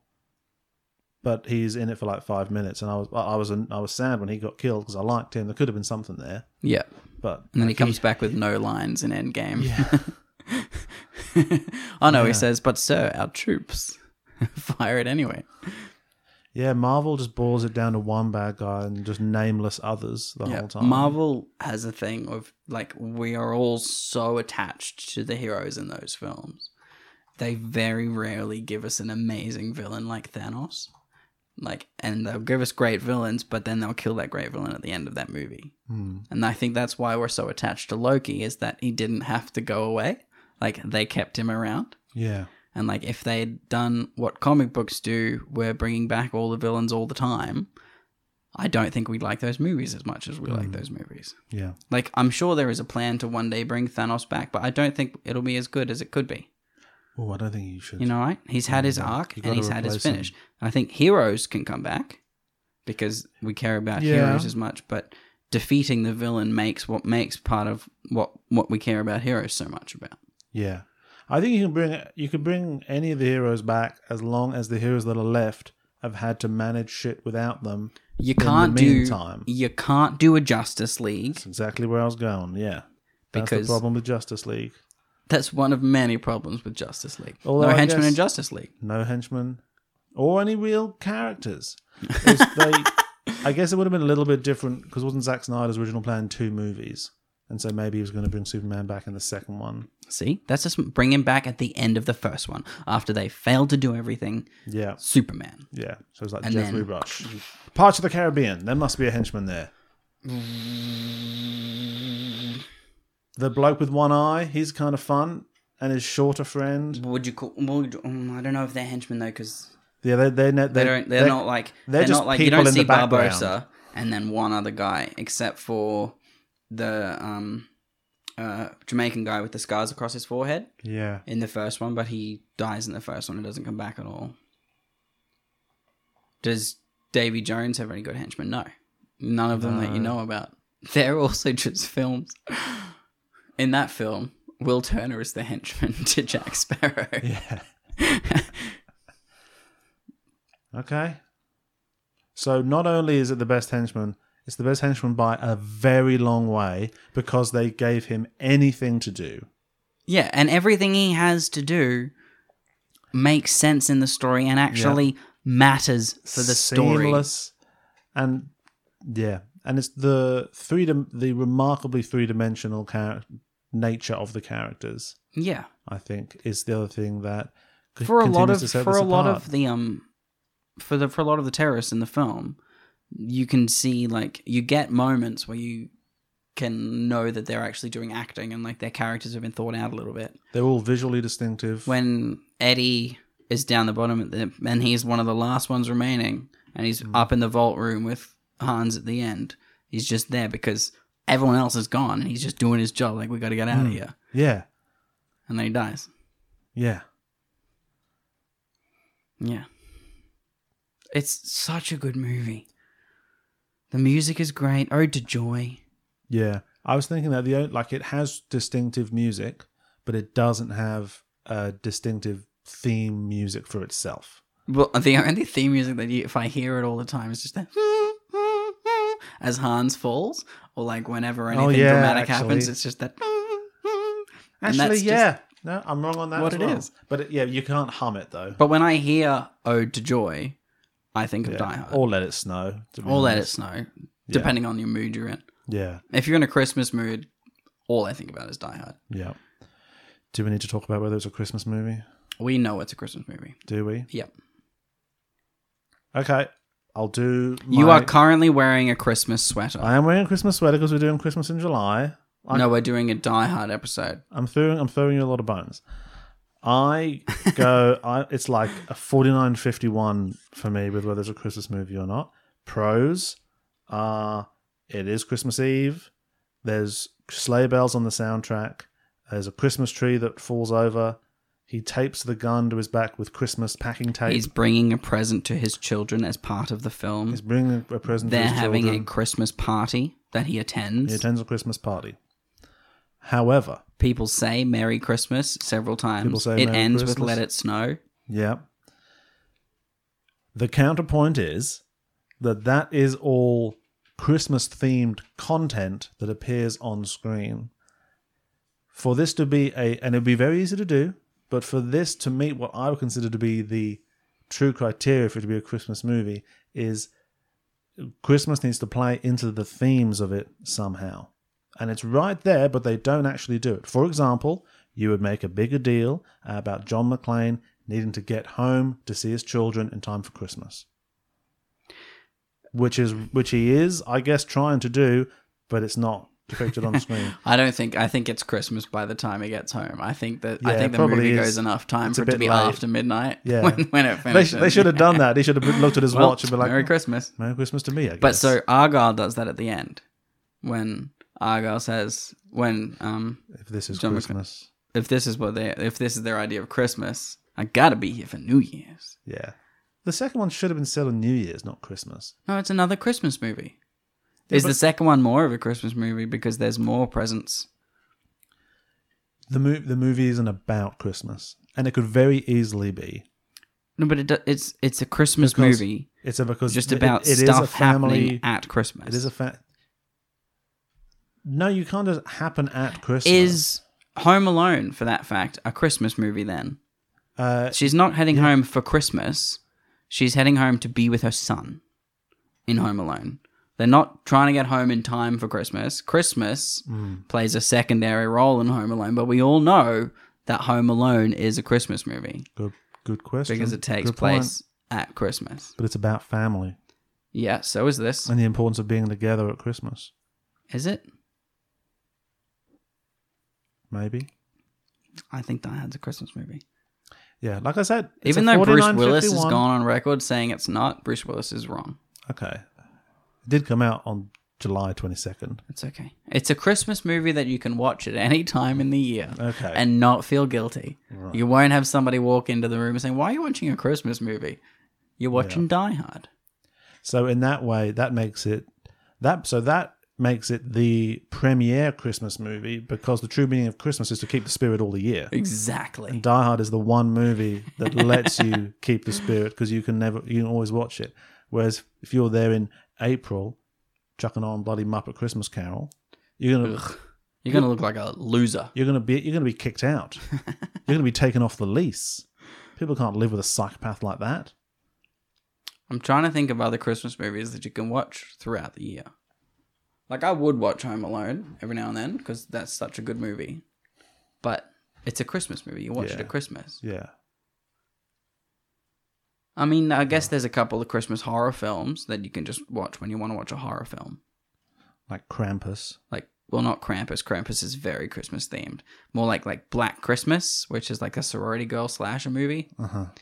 with Mary Elizabeth Winstead's in that. Actually, she's also Uh-huh. known for Die Hard 4.0, Live Free or Die Hard, Yeah. Well, I mean, A yeah. Good Day to Die Hard. I- is it I don't know. There's too I many. think the fifth one was called A Good Day to Die fifth Hard. one's good at Die Hard? Yeah. Live Free or Die Hard is the tagline for the fourth one, Yeah, which, which was is for just- some reason 4.0, and I don't know why they did that. Oh, I think because internet. You know, it's when it's when people still thought the internet was like a cool thing, and because the plot is with the fire sale is somewhere internet related, they're like, Could have "Hey." been great, but see, that's the thing. It's they stop being a Die Hard movie. I think the third one does well for being a Die Hard movie, even though it's not like it is built into the premise of Die Hard that this is not something that can keep happening, because that is what is so powerful about his character that Yeah. he doesn't do this every week. You can maybe sneak in the second one where they really make a big deal out of how insane it is it's happening again. And then you can just about sneak in the third one where he is intentionally involved by Hans Gruber's brother. yeah.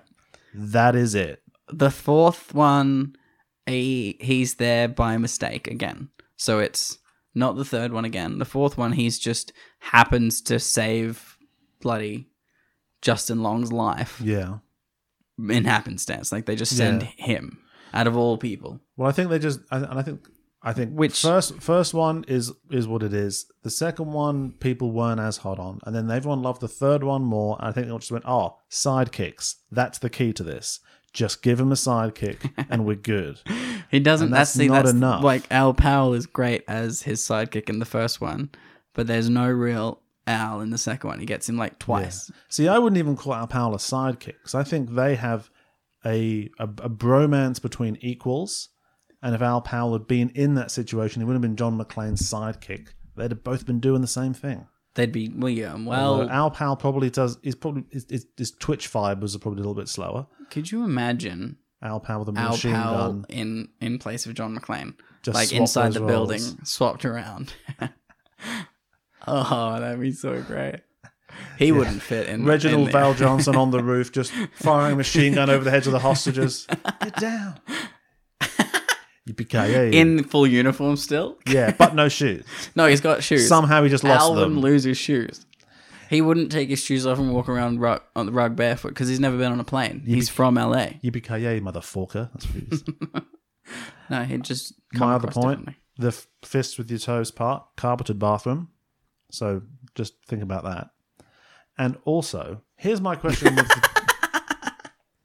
with Fist with your toes. that guy's giving him advice. What is he giving him advice on how to do? How to deal with air travel. Deal with air travel. Yep. So John McClane is scared of flying on a plane. No, I don't think it's scared. I think it's ears popping or body feeling weird. I think that's what it's supposed to be. Like you know how you feel weird after you've flown. You might not know this, but maybe some people feel weird after they've flown. Jet lag, that sort of thing. You're waiting for your soul to catch up to you. Exactly. That's what the Dalai Lama says. Cool. Which one? The latest, Cool. latest and greatest. dropping his next album. Okay. that makes a bit more sense, but I interpret because it goes with him, goes from him clutching the armrest, and I kind of interpreted that to mean this is a phobia. In which case, a it's weird that he's Once telling you get to him where you're going, where you're he's phobia. landing, what the solution is. No, I think it's supposed to be like jet lag or tiredness or like the fact that planes make your legs feel weird sitting down for that long. Do they? Yeah. Wow, I have very resilient legs. Well, when you have terribly shitty knees, my legs feel terrible after. Well, like not legs, my knees feel terrible after Okay. a flight. It's localized to the knees. Yeah. Well, I hope he doesn't have terrible knees. They didn't even mention that during the film. That makes it Well, he even would worse. after the film. He'd have terrible everything after the film. Yeah. For yeah. that second movie, he definitely goes everywhere and Oh. walks around on the rug barefoot. Just making fists imagine with his the, toes. the like the like you know, by that second film, unless it's ten years later, he's got knee braces on, he's got scars healing. Do you think in the 80s a random New York police officer would have been allowed to carry his weapon on a plane? I reckon. They were, You they were- reckon? They, were pretty relaxed back then. For a random dude? You mean like. Well, he's not a random dude. He just have to show his ID, and then you're why good. would you take your gun on holidays to be with your family? Because New York. when you're a police officer, you are a warrior, Isaac, and you are defending. You're you're the only thing that He's always on. the only thing that can defend the sheep from the wolf is another wolf. The problem with you, Nicholas, is you just can't switch off. Yeah, they can't switch off because they're in these heightened situations all the time, and they're really overworked, Hmm. and lots of you know roles that different people in our society could fulfill have been increasingly placed on their shoulders over the years as more and more social services have been cut. So it seems. Should we bring Black Lives Matter into this? Should we? No, bring, should I don't think we need to introduce bring that in. It does put a different spin on Al Powell's backstory about shooting a child A little bit. because they were holding a fake gun.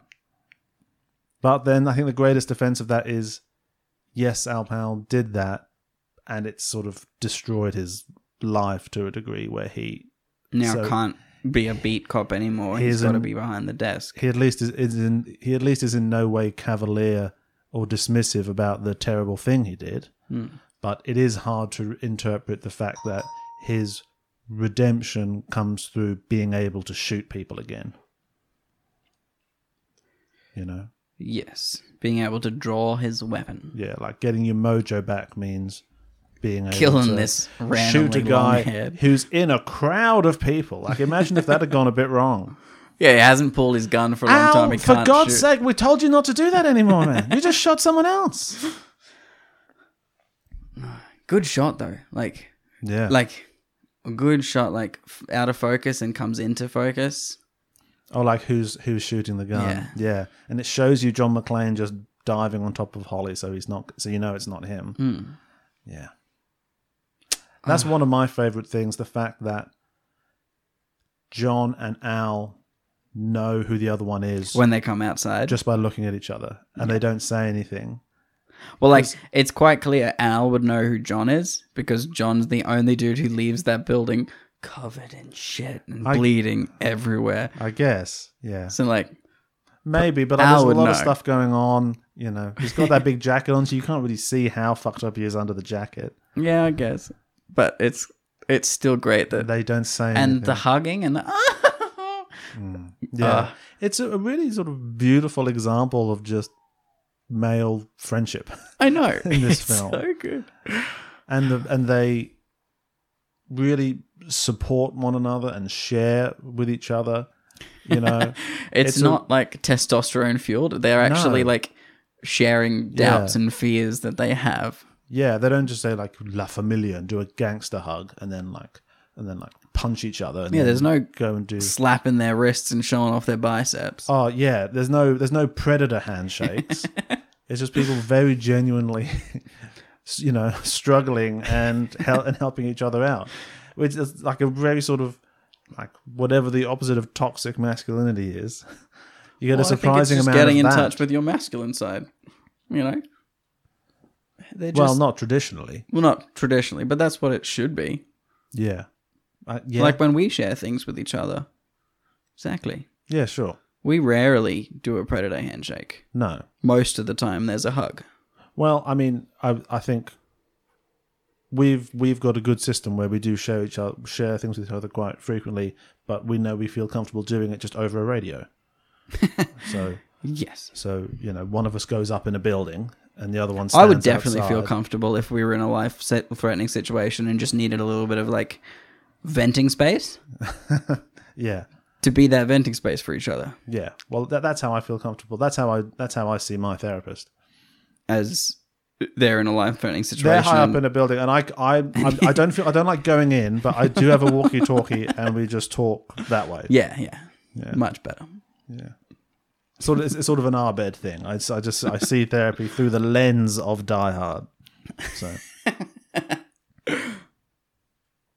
Oh, what I was getting to was, it's that thing of characters do stuff that's sort of irrational or stupid or not the best thing they could do in a situation, and it's always really irritating because then you kind of sign off and you go, okay, well they're not thinking, and people's defense of it is, well if they did that, it wouldn't be a good movie, it wouldn't be a story if people just solved problems immediately. But this is an example of a, what I'm talking about, where John McClane is very, he's really rational and resourceful the whole time, but obviously cannot solve the problems because of the, the, the chaos of the situation. And so that a- again, you enjoy watching the criminals be very competent and pretty rational, and you're watching him do his absolute best. And what and you're like, yeah, that's what I would do because I would also be really clever and resourceful. You know, like you wouldn't think of that, but you you and it can makes it see. clear to you, and Yeah. they explains you what all his si- what all his decisions are, even though there's no one else there with his so him talking to himself is telling the audience what his what choices he's making whilst also making him seem more vulnerable and rel- connecting the audience to him more everything's doing three things I thought of something else as well in other films to compare Die Hard to. Uh, disaster films like Apollo 11 or yep spacefaring films where you have your team of heroes or single heroes somewhere communicating via radio with a safe zone yeah as Al Pauser or like Houston and they're having to discuss their problems but not being able to physically help each other it's just chat so there's a, a wealth of films that are like that that have that same relationship where you can get to know like the intricacies of how these people care about each other but they never see each other until the end yeah and that's just another thing that Die Hard does well that action movies in general don't do. no it would, it would make it a little bit more difficult to have those scenes if it took six minutes for the audio to reach each one exactly. um, there's there's a film that we can compare to Die Hard in that in that in that respect is Lockout. which is um, Guy Pearce is a Oh, is that the prison? in the prison on the moon. Future prison? Yeah. Yeah, where he has his radio contact in down on on Earth. So there's that relationship, and there's one guy against the bad guys, terrible henchmen, because they have a leader, and then the hench, the Carl character, is a dissentant. Like he's he he sort of fights the leader upon that. So there's that struggle between those 2 and overall, it's just a terrible movie. Com- and but when you can clearly see parts of that that are inspired by Die Hard Yeah. because it's one guy sent in, like Daylight, one guy sent Daylight. The the weirdly the other thing I thought of, um, like on the disaster movie line of things, was Poseidon. in. The Everything's only thing fine. with Poseidon is that it's not just a story about your one hero saving the day. It's about a group of people helping No. each other through the disaster system. True, but I'm just mean sort of in terms of pacing, where Yeah, everything's fine, big event happens, which is sort of like similar to the taking of the hostages, Mm. and then you've got to navigate this physical environment. and on on the subject of disaster films doing that and not doing that as well as Poseidon does that Mm. because Poseidon I think is a very very humanizing disaster film is that you have your environment and they're going through it. Is something like San Andreas where Mm. Yeah. the event happens and Our- then our mate a again. subsequent eight events happen in Yeah. which the rock has to just go through and it's just the same it's the event happening and he just deals with that one and Mm. then a flood he deals with that one and then a plane like Yeah, and it's it's a, it's a, it's technically a disaster film, yeah. but it's not the same as Poseidon or Yeah. in extension Die and you're not Hard. watching San Andreas being like, "Yeah, I could survive." no, not in the Andreas. slightest You're just because watching- we can't fly a helicopter you're just watching it, going, "Oh God, isn't it going to be terrible when this happens and everyone dies?" because we can't steal a rescue helicopter to go save our wife. Hmm. yeah, Not the thousands of other people that need to be saved right now. Yeah. Literally steal this multi million dollar asset from the government and just go save one person. that they were probably going to use for something important. um, yeah, I think the the disaster movie pacing makes it about the crime. It makes it about the bad guys. They're the thing Mm. that happens. It's not about an action hero no. getting into an escapade. He It's has about to him. worm his way. Yeah, he's he's the the action is thrust upon him. Mm. He does not seek it out. Do you think there is a flaw in this film? No. Apart to from the really ambulance, Yeah, so that's but see, they're, they're just as continuity issues. yeah, that's just like a technical thing, like I whatever. do not see any writing, anything performance wise. It's all fantastic. Even Alice is fantastic. Yeah, some, Hans, Booby, some people don't like him. I'm like, you're supposed to outta not like here. him. He's supposed to be a jerk. yeah, And you're like, yeah, that's what he does well. And then he gets shot, and you care about that because it's just this one Hmm. Yeah. random dude. Yeah. The only thing I can think of, and I'm just blue sky thinking here. I'm not saying this would be good. Okay. But let's just let's just think about it. Okay. And this is a podcast where we review and rewrite movies, Um, Even though this one doesn't need rewrite. even though this one doesn't need it. Yeah. And I'm But happy this to- is just an I'm idea. happy to We're say that. spitballing. Spitballing. We have balled the spit. I'm just blue skying here. a something for Holly to do during the heist that's a bit more active. I think not having her do something, I think her having to hide stuff instead. So, like, she's not involved with John's story at all. That needs to stay Yep. that way. happy she with can't be that. part of of the police action in any way. Like, she can't be in Yep. contact with the outside world.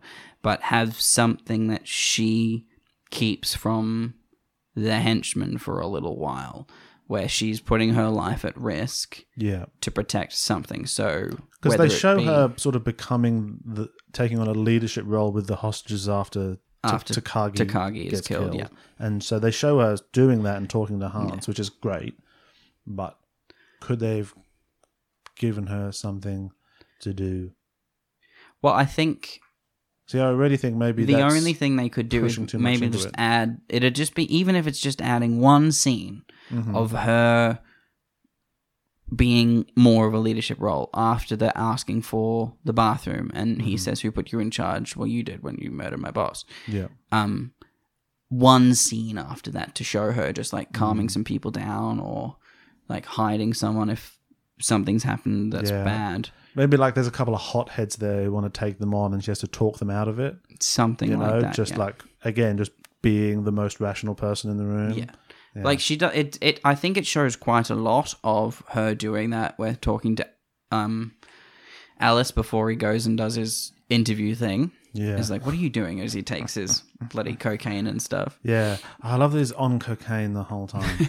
Imagine From the start. yeah, like and I- and, and I mean, you are playing with fire because imagine running out of cocaine halfway through a hostage situation. You've got a rough road in the second half of that hostage situation, my friend. Y- Are you okay? There's nothing. no, I'm fine. I'm fine. I'm good. Can we wrap this up soon? Could you? sh- I Mm. gotta go home. I left something at home. I left something at home. Can I go to so- my office? Can I go to my office, please? All I'm saying is Something at my desk. And if I- you're thinking about killing one of the hostages, I'm not that bothered at this point because if this is going to go on for another six hours, like seriously, shoot somebody, well, I want to. I want to leave. I want just run, just try and run out. I gotta go. run I gotta down go. the I gotta. I stairs. can't stay here. I, I left something in the car. Yeah, I'm two eighties. I'm two eighties to be here. I've embodied too much of the. I've ingested too much of the eighties. I had a date tonight. Let me go. I've got to go home to my family for Christmas. This is a Christmas movie. Yeah. See, Alice says Christmas a few times as well. Yeah, I'm- I'm not. I'm not saying people don't say Christmas. He hits on her because it's the season where you Yeah. bang a colleague, apparently. Tis the season when you bang a colleague. Yeah. They're two single people. She got a new watch. It's a Rolex. I cannot cannot imagine wearing a Rolex. I can't imagine wanting to wear a Rolex. No. Like if someone gave me one, like you just feel If you get it So, scratched, you you'd just- be like, Ugh. yeah, you, you're just wearing a car on your wrist. you know? Yeah. does the Rolex have like a compass in it and a calculator? I mean, it was the 80s. Yeah, or does it yeah, well I would I would want like holograms to come out of it. I'd want That'd be cool. I want to press a button and an ambulance comes out of it that I can escape in. Yeah. Uh, I'd want I'd want a lot. No, a truck comes out that there is an ambulance hidden somewhere within. Yes, but which I could also get 13 Germans in. Sorry, like 12 Germans and a couple of Americans. Imagine it, you, you couldn't have Arnie in it because then he sounds the same. You're like, oh no. Uh, Is he the bad guy? At the heart of this movie is the relationship between John and Holly.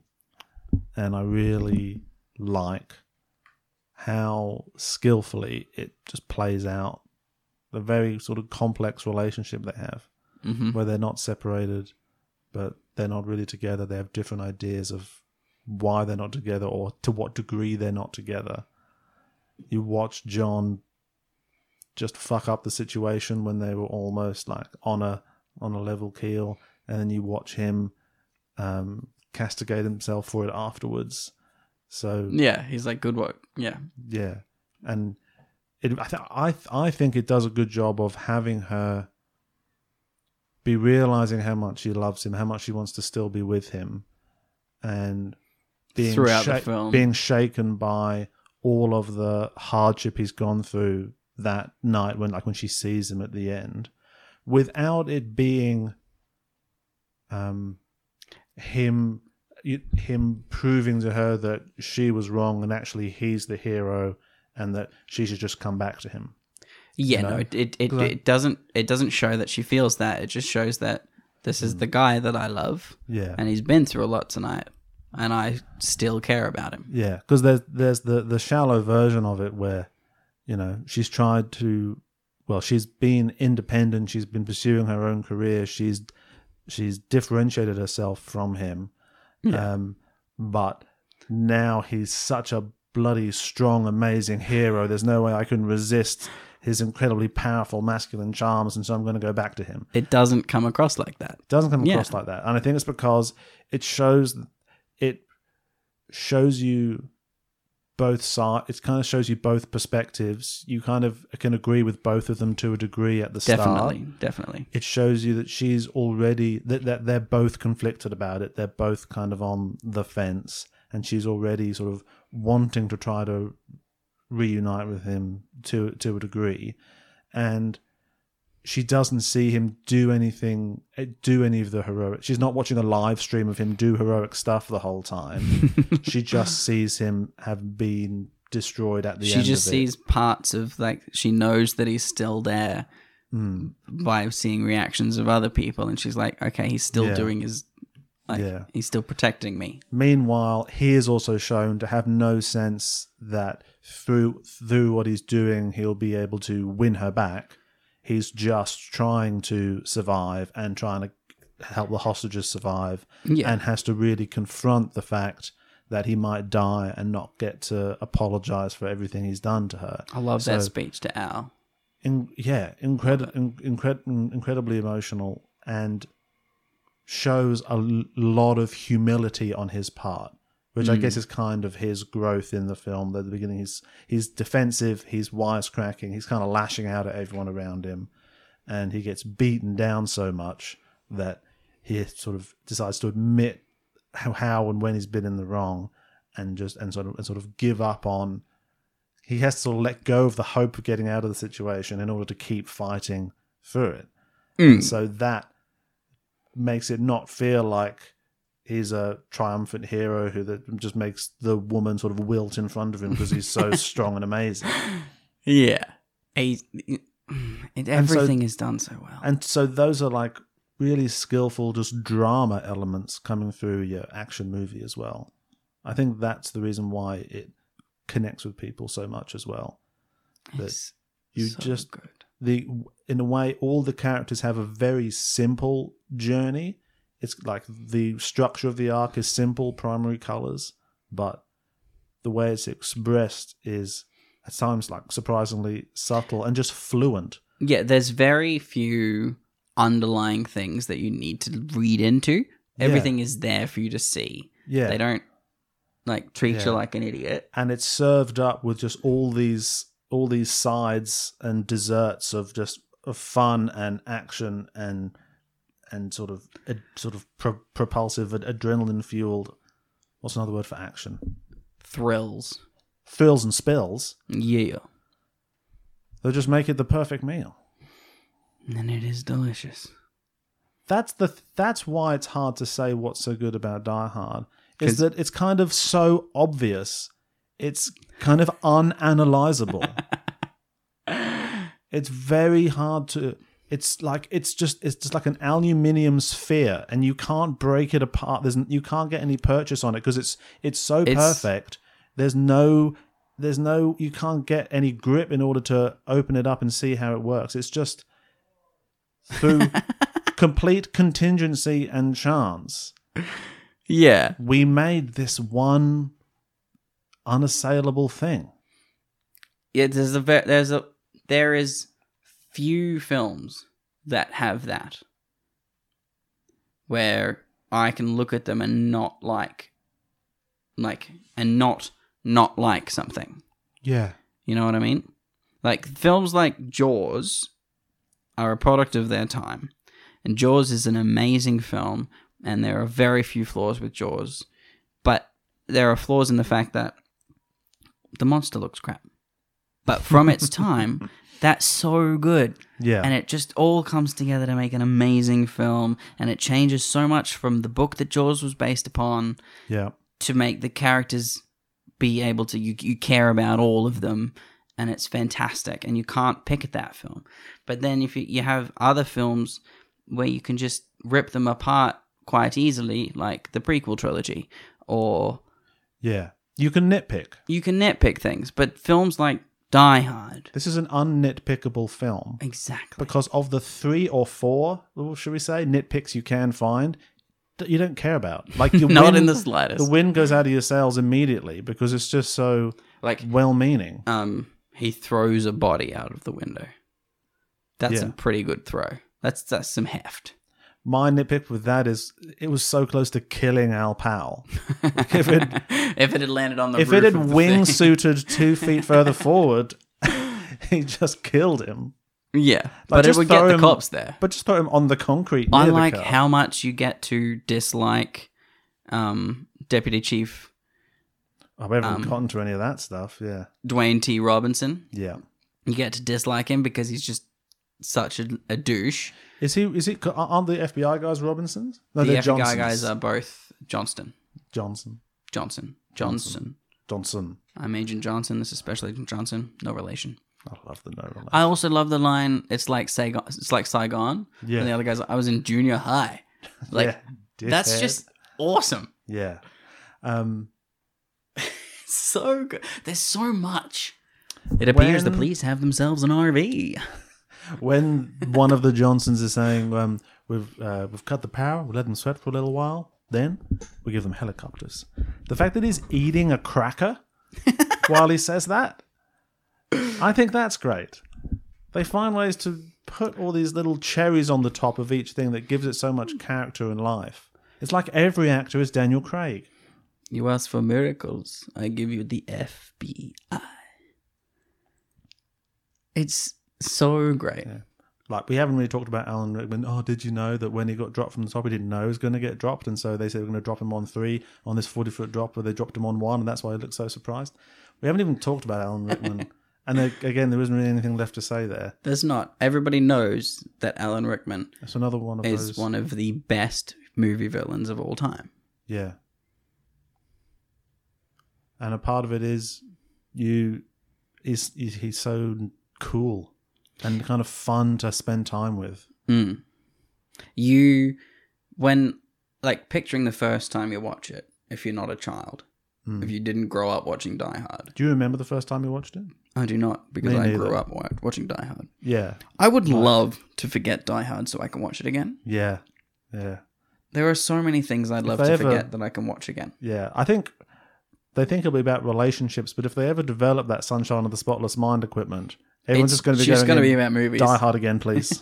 I'd like to watch Lord of the Rings for the first time, please. just just the Die Hard one again. and could I forget most of the sequels exist at all, and then don't remind me afterwards? I just want to. I want to know about one, and then somebody just lets me know about number three. Mm. Thank you. Yeah, I don't I don't remember what it was. Just always it was just like the water you swam in Die Hard. It's just there as my memories Yeah. come online. When The memory of the entirety of Die Hard is already there. when we were children, Die Hard with a Vengeance was on TV all of the time. Yeah, it was pretty new, wasn't it? Yeah. Um, and that's the movie that got played more than the others. hmm Um, when I started loving films so much, I realized Die Hard was the best film ever made, and that's a film I can literally watch any day, Yeah. and I'll never get sick of it. I watched it the other night. It was great. It is I hadn't sat such a down good and watched movie. Die Hard for a long time. I am unironically experiencing so much pleasure in my exhausted, jaded, you know, squelched dry brain. This is still managing to do it. It's it's home. Yeah. Die Hard feels like home. There are a few comedy films from the 90s and things that remind you of your childhood, and like there's films that are nostalgic, Mm. but Die Hard isn't nostalgic. It just makes you feel like home. You can watch Die Hard and you're like, yes, Hmm. I feel safe. This is a good movie. Mm. Yeah. The same kind of safety you get from watching the sort of sitcoms. Yes. It's Where- from rewatching Scrubs or Friends. Yeah, like you're going to when you sit down and watch a bunch of friends, you're going to hang out at the at Central Perk. Exactly. it's a place in your mind that you get to go to, you know. Mm. And yeah, Die Hard is this place where we get to go back to that building and go go through that night over and over again. And because and I think because it's so obvious what is going on in it and what's and what's good about it, it becomes it's almost archetypal, like it becomes like a parable or a fairy tale almost. Oh my god! Imagine if this becomes the fable that we tell. This the story of John McClane. Yeah, sort of like Rain of Fire style, where we're just reenacting it in the future. Because all all the thirty year old survivors know every line of this one. It's the one movie we can remember. How good was Rain of Fire? We were like, what happened in Schindler's List? Well, it, it's hard to remember now. And to be honest, it Well, would look, be kind you of tell hard. those stories, and it's literally like one sentence. So there was this guy, and he saved a whole lot of people. Yeah. What what was going on with those people? Oh, they were being Okay. killed. Well, there was this other guy. You know what? That's a lot to get into right now. This is meant to be a bedtime story. Um, so a long, long time ago. all I can remember is all of Die Hard and all of Hotel Rwanda. So I know which one I'm doing tonight because I don't trust myself with the other one. It's whitewashing for me to do it anyway. I could probably recite quite a few films, like they do in Rain of Fire, Mhm. as their bedtime stories. Yeah. And like any film that you can't recite, you can make up little bits. And be Yeah. like, yeah, that's how they get to the end. I could do a lot of Terminators. Terminators. Most of the Fast and Furious films could definitely be done quite easily. See, But see, films like Alien and Jaws and like Hot Fuzz and like yeah, the big ones, the big names. exactly Yeah, Bad Boys too. films that I have watched countless amounts of times. Yeah. I can probably recite every scene and the movements of Mm. the stories. Yeah, but I think also there's the watching it countless times, but if it's tapping into something that sort of fundam that's something there's something sort of there's the fundamental sort of me- meaningfulness units of stories. If they've got those in there, then it lodges within you, and you can recreate what was what was what was so good about it. Bring it into the present day, though. Going on a little bit from the discussion of everyone said this was what action movies were now. I think we've really left this behind. Nothing now is pretending to be Die Hard. At the moment, no. Now it's obviously well Marvel, which is the Well, I furthest think- from it. Action. I don't. I wouldn't call Marvel movies action movies though. I think No. superhero movies have made their own genre now. That's that's a good point, um, and that annoys me. Like in online discussions, people are like, "What's the best action movie?" and they're like, "Winter Soldier." I'm like, no, Like The it's best- a good movie. yeah. People will be like, "What's the best action movie?" and someone will say, "Saving Private Ryan." and I'm like, well, you don't know anything about anything. That's a Not different to be- genre as well. not to be the actually guy, but I feel like there are sort of basic definitions we work with. But just in terms of what it, be- be- I it think- hasn't kicked off a genre that is very alive right now. Because yeah, there's superhero. Well, I don't think action movies are very alive right now. I think the biggest market for action movies are B grade films or films like that are made direct for DVD or Netflix. I feel like the existent the action movies that do exist are very shaped by Marvel, where the quote unquote humans in it are basically not. So Fast and Furious or John Wick. Mm. Your heroes are unkillable. Did you see 21 Bridges Uh, no. with Chadwick Boseman? I think that's quite a good um, Hmm. route to take because it's just a cop and it's a cop drama about Yeah. Hmm. corrupt police officers and there are gunfights and like action sequences in the film but it's handled in a way that it's not over the top action like there's no baby driver massive awesome car chase scenes it's just matter of fact cop drama yeah. with action Yeah. I think But ag- that's where action, where this type of action movie evolved to, Hmm. and nothing's massively over the top. Yeah. Again, though, kind of sunk without trace. Like, Yeah, it did. like no one Deserve cared about more. that movie. Deserve more. It's pretty good. The Pretty You see the twist coming though, which sucks. oh okay. There's a twenty second bridge. There's tunnels. There are tunnels, but they're Have not, I have I they're- got they're it? not mentioned in the have I movie. nailed it? The- what? Then why is the filmer in Call Twenty One Bridge? Why do we set ourselves up for this? um, wow, well, that was easy. That's not the twist. Um, Oh, okay. Is he actually Black Panther? And it's a sidequel. No, Oh. it's a cop drama. Yeah, Think of the twist.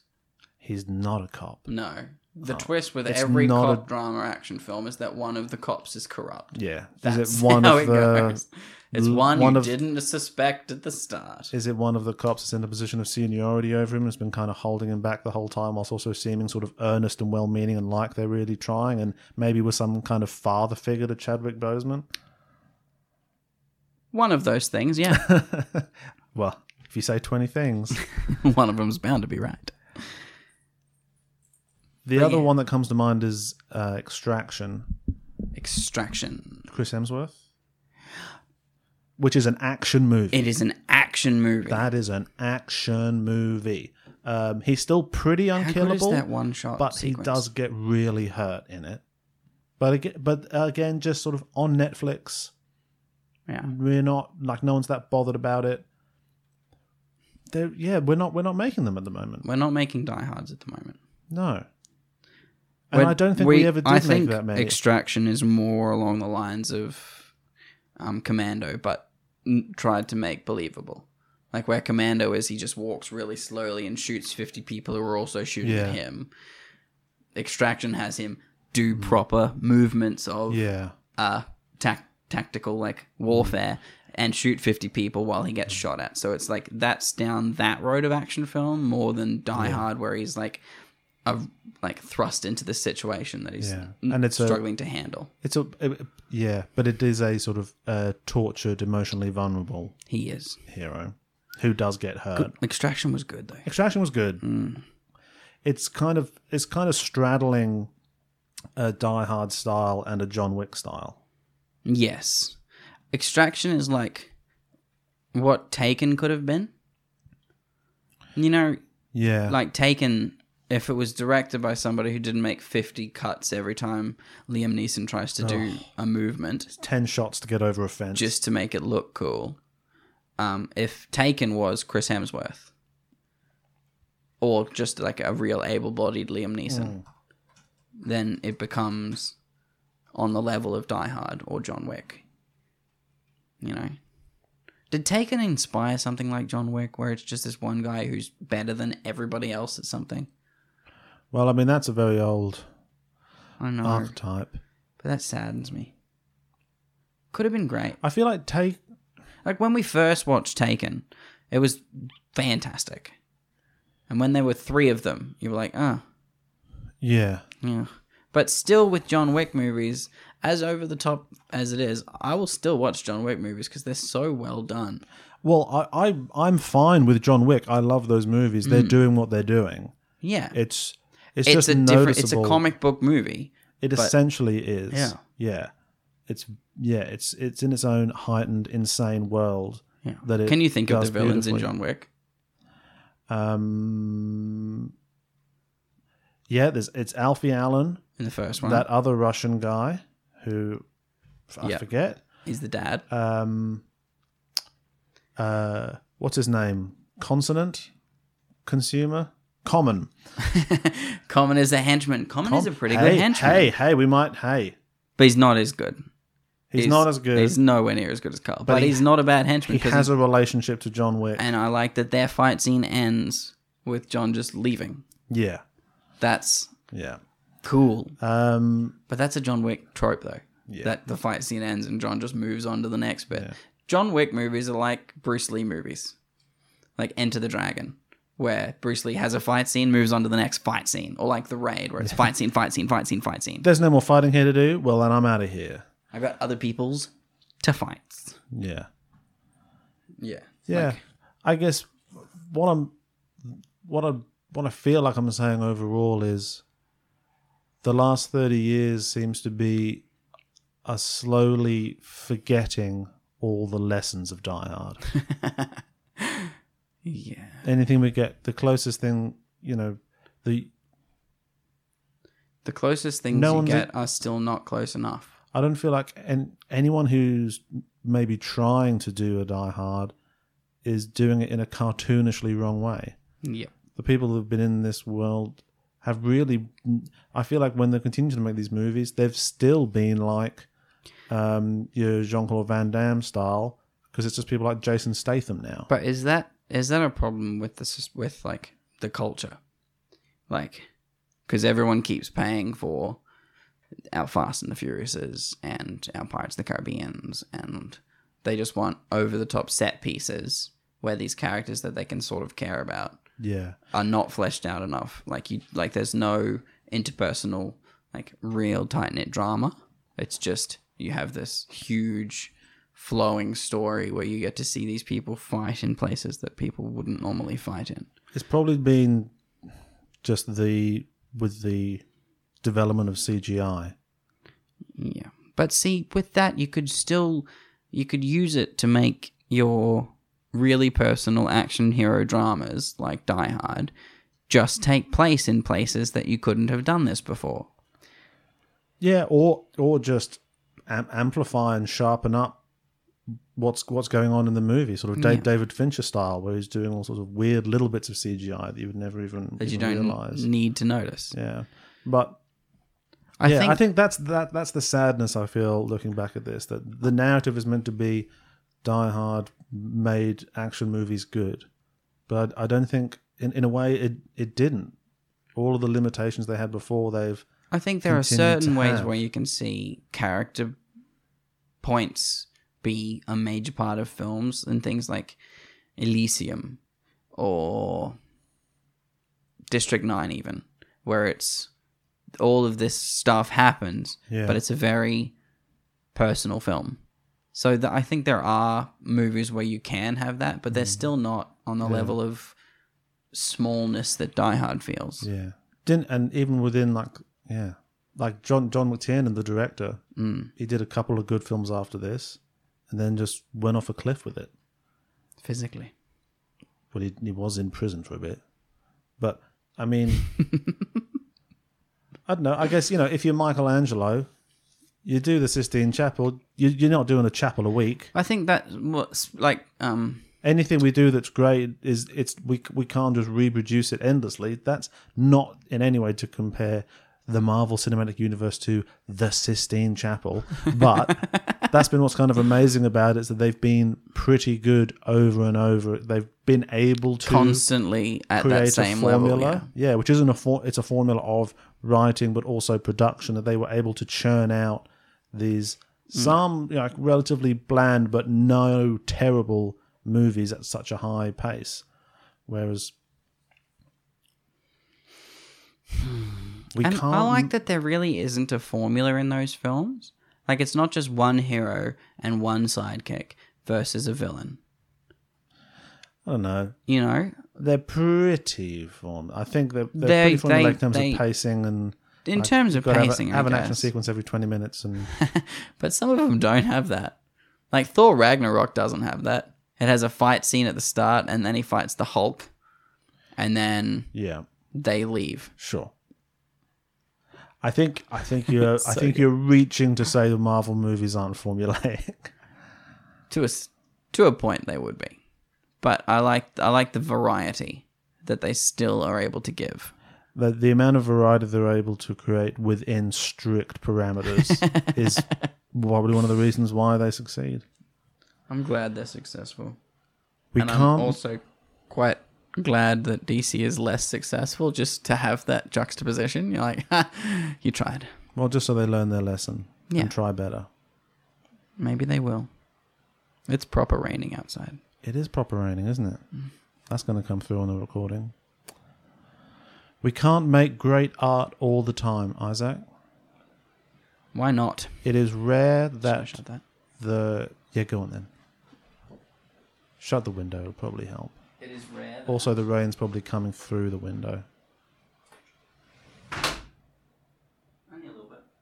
it is rare that the muse of cinema chooses to speak through the potentially hundreds of people at once that it must in order to create truly great cinema and no one would have expected it to do it for something called Die Hard, starring at the time Chandler Bing TV's Bruce Willis. and some dweeb from the London's West End.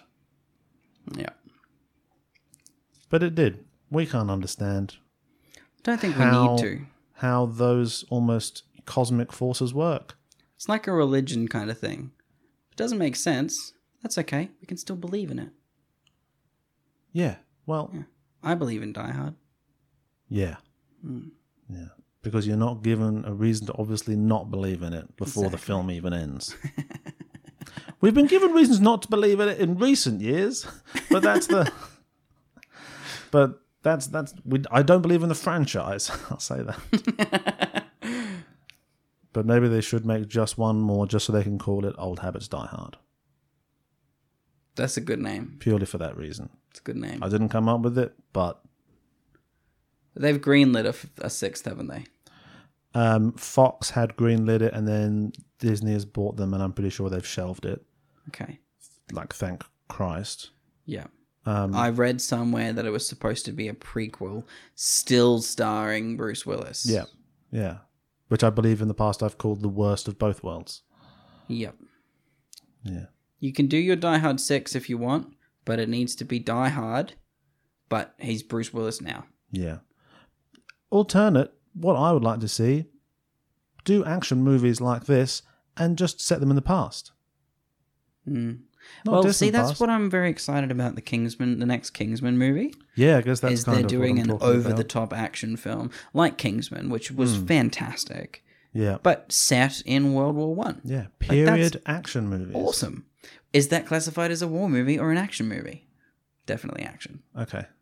Well. Yeah.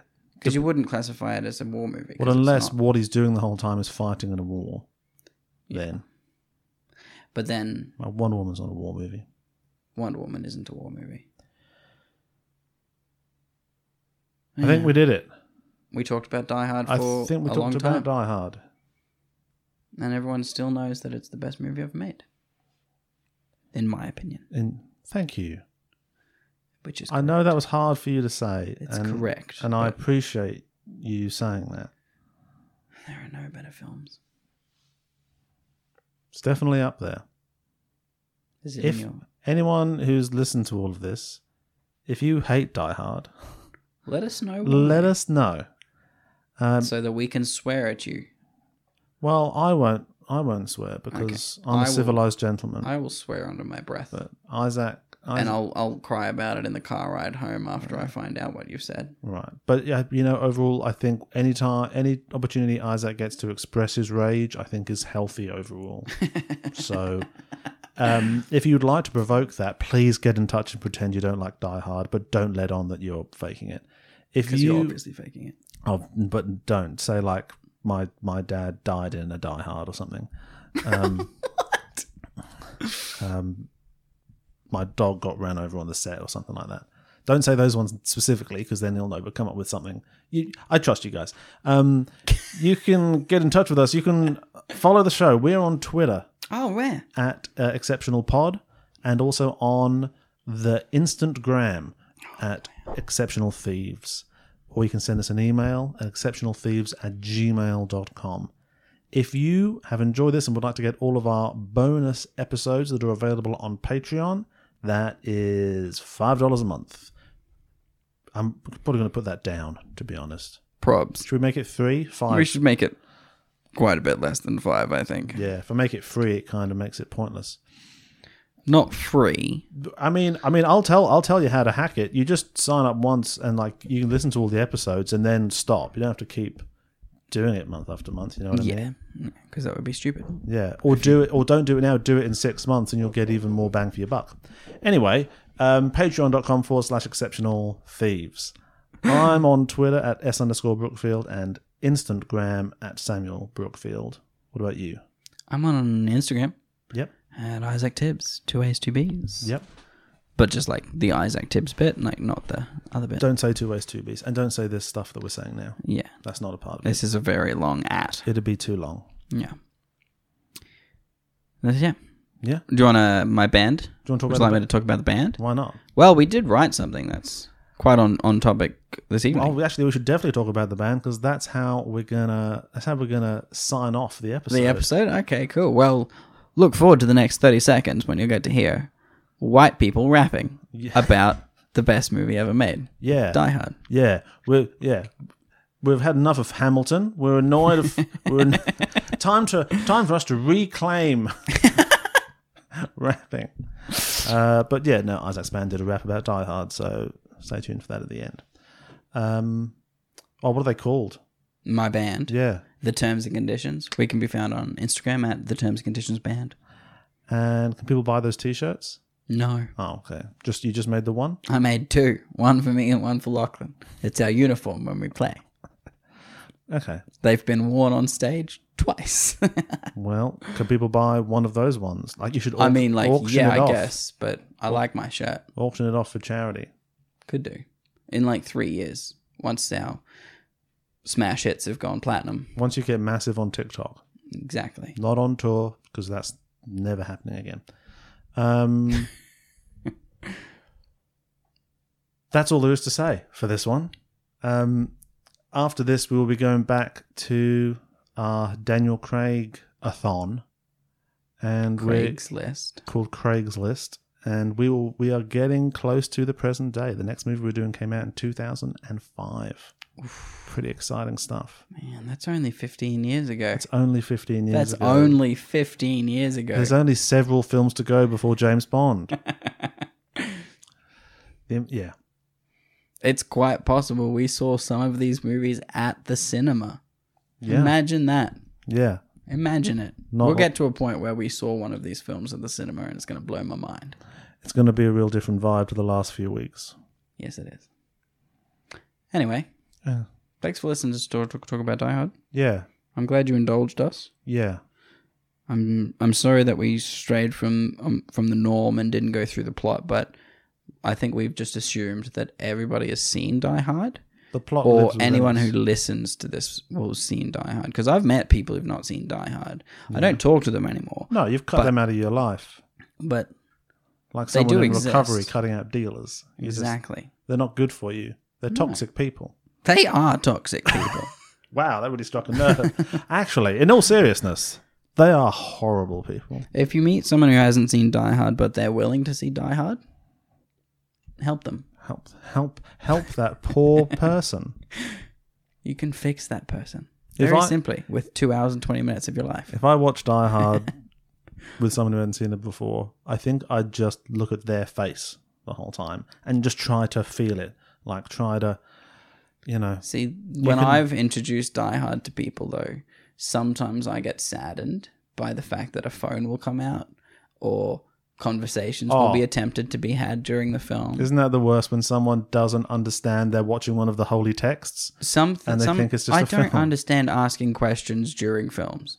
Oh, mate, If you don't know something, you're not supposed to know it Yeah. yet. yeah, yeah. Who is that? Well, I, You're gonna find if out. the film hasn't told you, then that means. Patience. Patience. Yeah, but then it turns you into that guy. I know, and I Who's- don't want to be that. I don't want to guy. be that guy either. I just don't like talking when we're watching Die Hard or other films that are important. You sound fun. You sound really fun at the moment. Uh, if, we, uh, if the television's on, then that's what we're doing. And so, could you please just be quiet and draw the curtains? That is one thing that I nitpick. Like that is that that grinds my gears. People ask. Questions during films. If you don't know yet, wait. Yeah, okay. If you have questions, ask them afterwards. Yeah. Wait until the end. Questions is like, what? What's going to happen? Oh, yeah, that's the conceit of a story that we don't know. I'm also enjoying wondering what's going I to also happen. enjoy questions during movies that I've not seen yet. When Well, we're okay. both sitting there Well, watching them for the first time. Now I'm feeling self conscious because I ask you questions sometimes when we're watching a film. Sometimes, but very rarely, Sam. It's okay. Very rarely do you do that. Okay. But also, you Does leave it- sometimes when we watch movies. That's normally why I'm asking a question. yeah, Just having a little. but normally, know, if two people just are to get watching through a it. film together, Isaac, yes, Sam, who are we talking about? several people Is it? in our lives. Is yeah, it several? it is actually Is several. it one or two in particular? Is there one that maybe you watch lots of films with?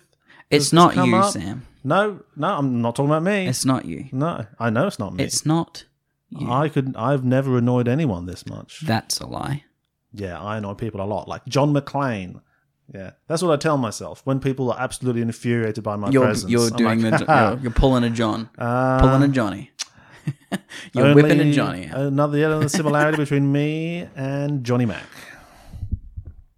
oh, such a good movie. Are we finished now? I think I think we're finished. There's yeah. I mean, It's we could just sad. rattle off a whole bunch of lines from the film. It's sad that you can't go What's back. the first line of the movie? Something about planes, huh? Don't um Don't like flying or something? don't travel much is something along those lines. Yeah. And then he doesn't actually reply to it at all. Mm. And he goes, You want to know the secret to air travel? Yeah, when you get me going. Yeah. How many people don't die? How many of the of the um Um, terrorists do not die in the film? it's only Theo. who Theo gets- doesn't die. gets knocked Neither out. does the kid whose name is, um, who runs out and just gets punched by John McClane at the end. Uh, at the in the vault, there are Oh, in the Eddie. final There's confrontation. Eddie and Hans in oh, the because vault, because he, can't shoot and him. there's that kid who runs out before them. John McClane knocks him out. Oh, I know his name. It's in the rap song. Oh, okay. I say all of their names. In the Oh, rap song. okay. Wow. we should stop holding people back from that.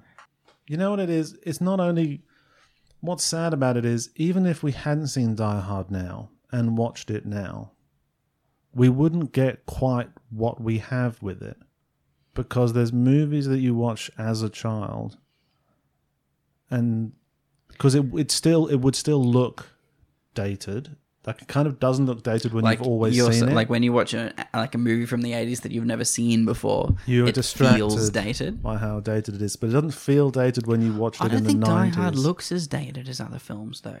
No, it doesn't. But I think it's because it's so indoors all the time, and Yeah. at nighttime, and there's no like daytime shots, and you don't just see like the smog of LA and old LA.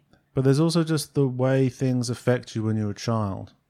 Mm. Like you had so much fresh brain there waiting to be articulated around certain ideas or concepts or feelings, and then that's how something like Die Hard comes in and just sets up shop and is there forever.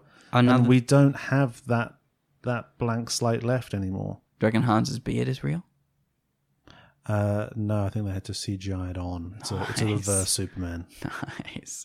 I reverse. Yuck. Thanks for listening, everybody. Thanks for listening, everyone, and Merry Christmas. God bless us, everyone. Yippee ki yay, motherfucker.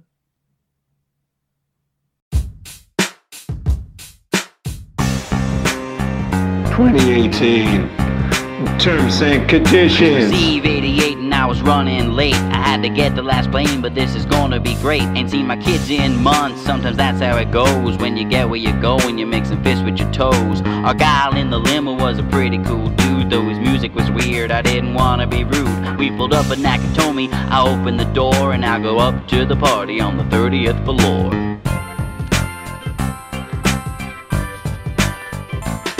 Lots of people around and some guy tries to flirt And I met my wife's boss and Harry Ellis the jerk And now the sunset looks great, but Holly looks greater She's got a new watch, but I'll check it out later Now we had a little chat and I handled it fine I only raised my voice once and all the problems are mine And Holly's doing a speech and I am feeling the blues And then some gunshots ring out and I forget my shoes It's a good way to die. Christmas time. It's a hard way to die. Christmas time. I call the fire brigade, but they be turning around to Mr. Takagi. He gon' be under the ground. And now I met this guy Tony. He wasn't real fun. Ho ho ho! And now I got a machine gun. I kill Heinrich and Marco with some defenestration to get me some of my boys from the police station. Being hunted by Carl and elevator shafts. Come out to the coast and we'll have a few laughs. And now the cops have arrived and they are trying to break and gonna send in the car, but the SWAT team be quaking. James has got him pinned down. I shove C4 up his ass. Hundred people down here, and they are covered in glass. It's a good way to die. Christmas time. It's a hard way to die. Christmas time. Now I'm being called on the radio. It's Hans Booby Baby with somebody I know. You gotta believe me that I tried to save Ellis. Barely knew the guy, but I guess that he was jealous. I head up to the roof and I meet Bill Clay. His accent is weird, but I ask him to stay. I offer him a smoke and to borrow my gun, but he aims it at me and he was Hans all along. It's a good way to die. Christmas time, it's a hard way to die. Christmas time. No, I got shot in the back and there's glass in my feet. And I have a little chat with my pal on the street. The FBI is here, Agent Johnson squared. But if I know Hans, he is already prepared. I go back up to the roof and there are bombs everywhere. Then I get beat up by Carl, I leave him hanging there. The FBI shoots at me, I'm on your side, asshole. But I jump off the roof with a fire hose.